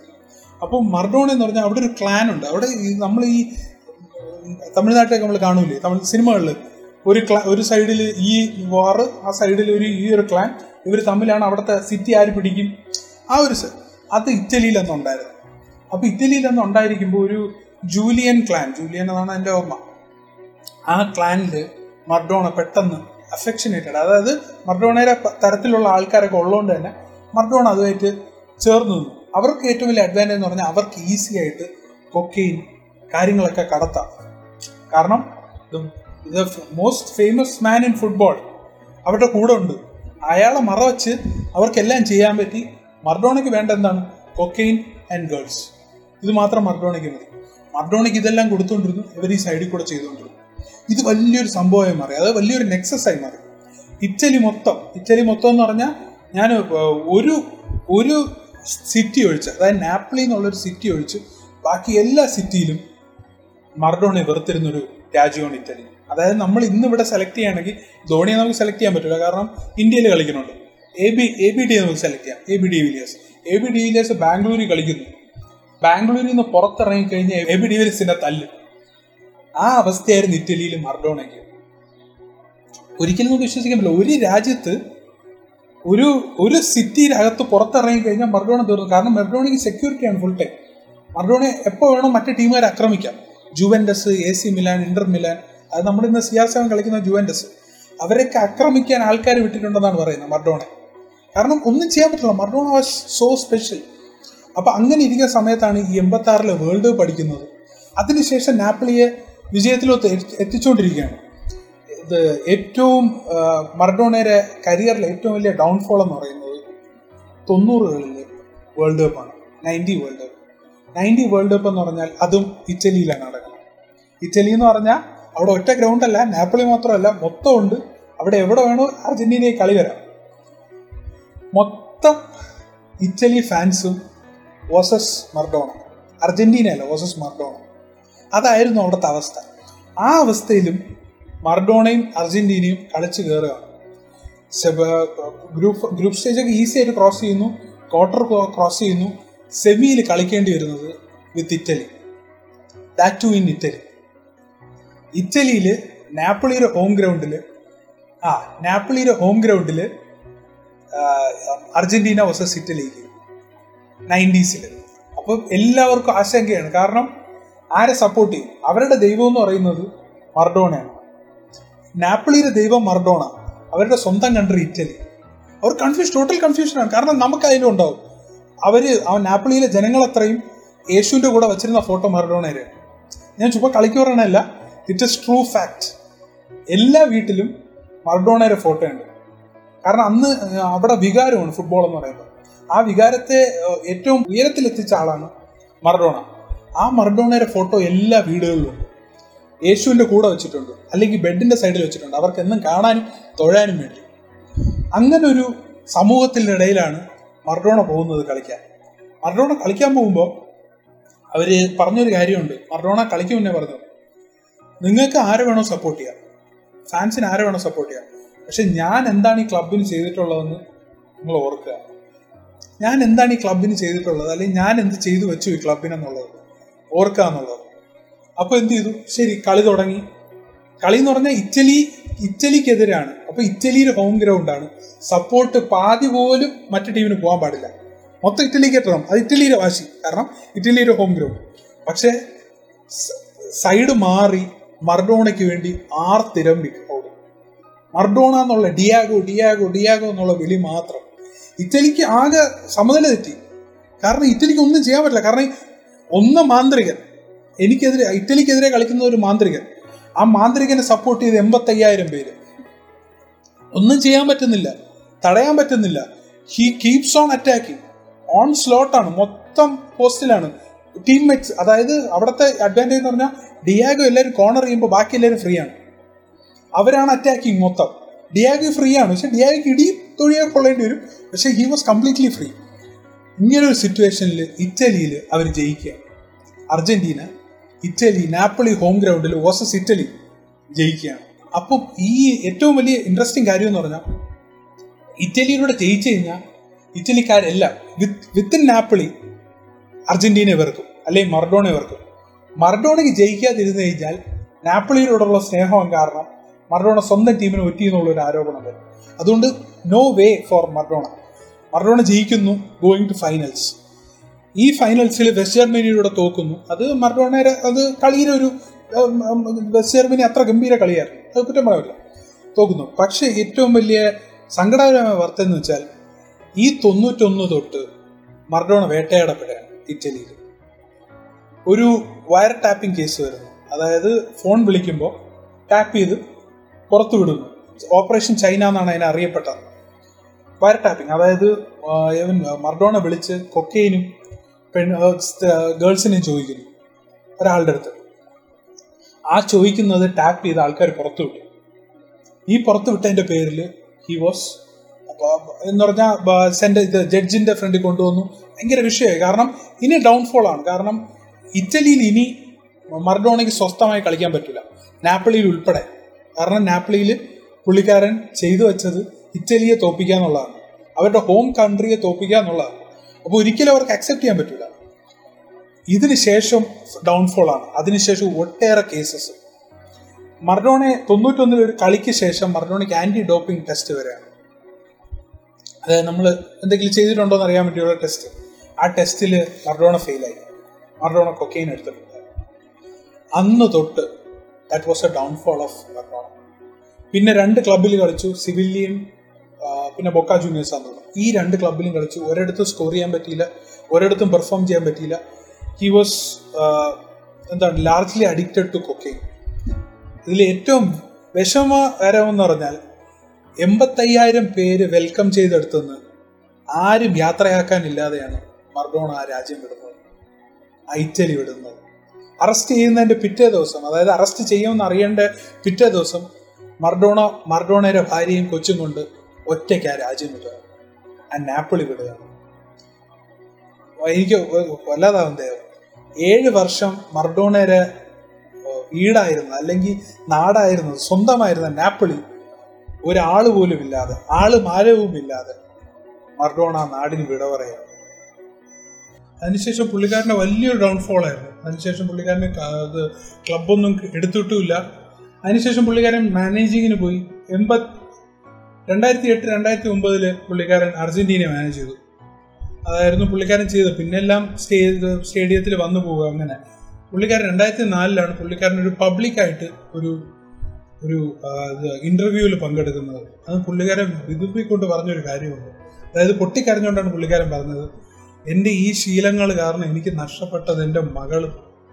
പുള്ളിക്കാരന്റെ ഭാര്യ പണ്ടേ ഡിവോഴ്സായി പുള്ളിക്കാരന്റെ ഭാര്യ ഡിവോഴ്സായി എനിക്ക് നഷ്ടപ്പെട്ട എന്റെ മകളും എന്റെ സഹോദരിയാണ്. സഹോദരിയാണ് മർഡോണയുടെ മർഡോണയുടെ ജീവിതത്തിൽ ഏറ്റവും മർഡോണയ്ക്ക് പ്രിയപ്പെട്ടവളും മർഡോണയുടെ സഹോദരി അതിനുശേഷം മർഡോണയുടെ മകൾ വിതുമ്പിക്കൊണ്ട് പറയുന്നുണ്ട് എന്റെ മകൾ എനിക്ക് കാണണം. അങ്ങനെ ഒരു ഭയങ്കര ഇമോഷണലായിട്ട് പക്ഷേ ആ ആ മനുഷ്യൻ ഇത് രണ്ട് രണ്ടായിട്ടാണ് ആ മനുഷ്യനെ കാണുന്നത്. ഒന്ന് ഡിയാഗോയും ഒന്ന് മർഡോണയും.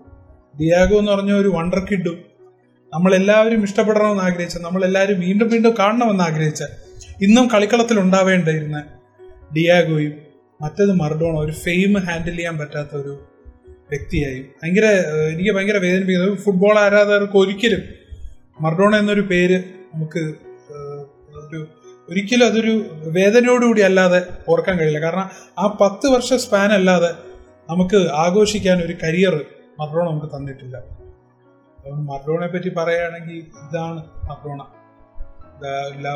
The magician football മെജീഷ്യനാണ്.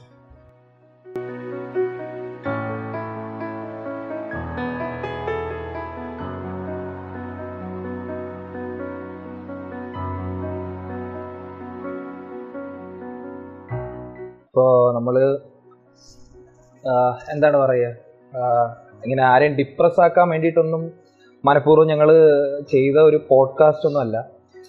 ശരിക്ക് ഇത് ഞങ്ങൾക്ക് പറയണം തോന്നിയ കുറേ കാര്യങ്ങളാണ്. അതായത് ഇപ്പം എന്താ പറയുക ഞങ്ങൾ നമ്മൾ നമ്മളെ വിട്ടു പോയിട്ടുണ്ടെങ്കിലും ഇവരുടെ ഓർമ്മകൾ നമ്മുടെ മനസ്സിൽ എപ്പോഴും ഉണ്ടാവും. നമ്മൾ ആ ഓർമ്മകൾ കണ്ട് നേരത്തെ കേശവ് പറഞ്ഞ പോലെ നമ്മൾ ചിരിക്കും കരയും. ഈ ഒരു അവർ അവർ പതിപ്പിച്ചിട്ട് പോയ അവരുടെ അടയാളം എപ്പോഴും നമ്മുടെ മനസ്സിലുണ്ടാവും. അത് നമുക്ക് നമുക്ക് സംസാരിക്കണമെന്ന് തോന്നി നിങ്ങളുടെ അടുത്ത് പറയണമെന്ന് തോന്നി. അല്ലാതെ ആരെയും ഒരിക്കലും നമ്മൾ ഒരു ഡിപ്രഷൻ സ്റ്റേറ്റിലോട്ട് കൊണ്ടുവരാൻ ഞങ്ങൾ ഉദ്ദേശിച്ചിട്ടില്ല. അപ്പോൾ എന്റെ വിശ്വാസം വിശ്വാസത്തിൽ ഇപ്പോൾ നമ്മൾ സിനിമ സ്പോർട്സ് രാഷ്ട്രീയം അതിൽ ഞങ്ങളെ കൊണ്ട് പറ്റുന്ന അത്രയും ആൾക്കാരെ ഞങ്ങൾ ഇവിടെ പറയാൻ ഞങ്ങൾ ശ്രമിച്ചു. ഇനിയും ഒരുപാട് പേര് അത് നമുക്ക് വിശ്വസിക്കാൻ പറ്റാത്ത രീതിയിൽ നമ്മളെ വിട്ടുപിരിഞ്ഞ് പോയിട്ടുണ്ട് കഴിഞ്ഞ രണ്ട് വർഷങ്ങൾ നമുക്ക് അത്രയും പേരെ എന്താണ് നമുക്ക് നമുക്ക് പറയാനും നമുക്ക് പറ്റത്തില്ല. അപ്പോൾ ഇപ്പോൾ ഈ ഒരു ഇതാണ് ഞാൻ എന്റെ ഒരു കൺക്ലൂഡിങ് പോയിന്റ് എന്ന് പറഞ്ഞു കഴിഞ്ഞാൽ ആർക്കെങ്കിലും എന്തെങ്കിലും? ഇത് തന്നെയാണ്. കാരണം നമുക്കൊരിക്കലും ഒരു കൺക്ലൂഷൻ എന്ന് പറയാൻ പറ്റില്ല. കാരണം നമ്മൾ ഈ പറഞ്ഞു വന്നത് ഓക്കെ അവർ ചെയ്തു വെച്ച കാര്യങ്ങളും നമ്മൾ ഓർക്കേണ്ടി ഓർക്കേണ്ട കാര്യങ്ങളും ഒരിക്കലും വിസ്മരിക്കാൻ പാടാത്ത നമ്മൾ മർഡോണ ആയാലും ഗൗരിയമ്മ ആയാലും നമ്മൾ മുന്നേ പറഞ്ഞു പോയ ഓരോ ആൾക്കാർ എസ് പി ബി ആയാലും ഇവരൊന്നും നമുക്ക് ഒരിക്കലും നമുക്ക് മറക്കാൻ പറ്റത്തില്ല. നമ്മുടെ ഏത് മേഖല എടുത്താലും അതിലൊക്കെ അവരുടെ ലെജൻസിനെ ഒരിക്കലും മറക്കാൻ പറ്റില്ല. അതേപോലെ തന്നെയാണ് അതൊരിക്കലും ഇതൊരു ആരെയും വേദനിപ്പിക്കാനോ ഇത് ഓർ- ഓർമ്മിച്ച് ഓർമ്മിപ്പിച്ച് നിങ്ങളെ വിഷമിപ്പിക്കാനോ അല്ല. ഇത് ഞങ്ങൾക്ക് ഞങ്ങളൊരു ട്രിബ്യൂട്ട് പോലെ ഞങ്ങൾക്ക് ഷെയർ ചെയ്യാനുള്ള കാര്യങ്ങൾ ഞങ്ങൾ ഷെയർ ചെയ്തതേ ഉള്ളൂ. വേറെ അപ്പോൾ അത് ഇത് പറഞ്ഞുകൊണ്ട് ഞങ്ങൾ ഈ പോഡ്കാസ്റ്റ് വൈൻഡപ്പ് ചെയ്യാണ്. ഓക്കെ ഇനി ഇതിലും നല്ലൊരു ഒരു വീഡിയോ ആയിട്ട് ഞങ്ങൾ അടുത്ത ആഴ്ച വരുന്നതായിരിക്കും. Stay tune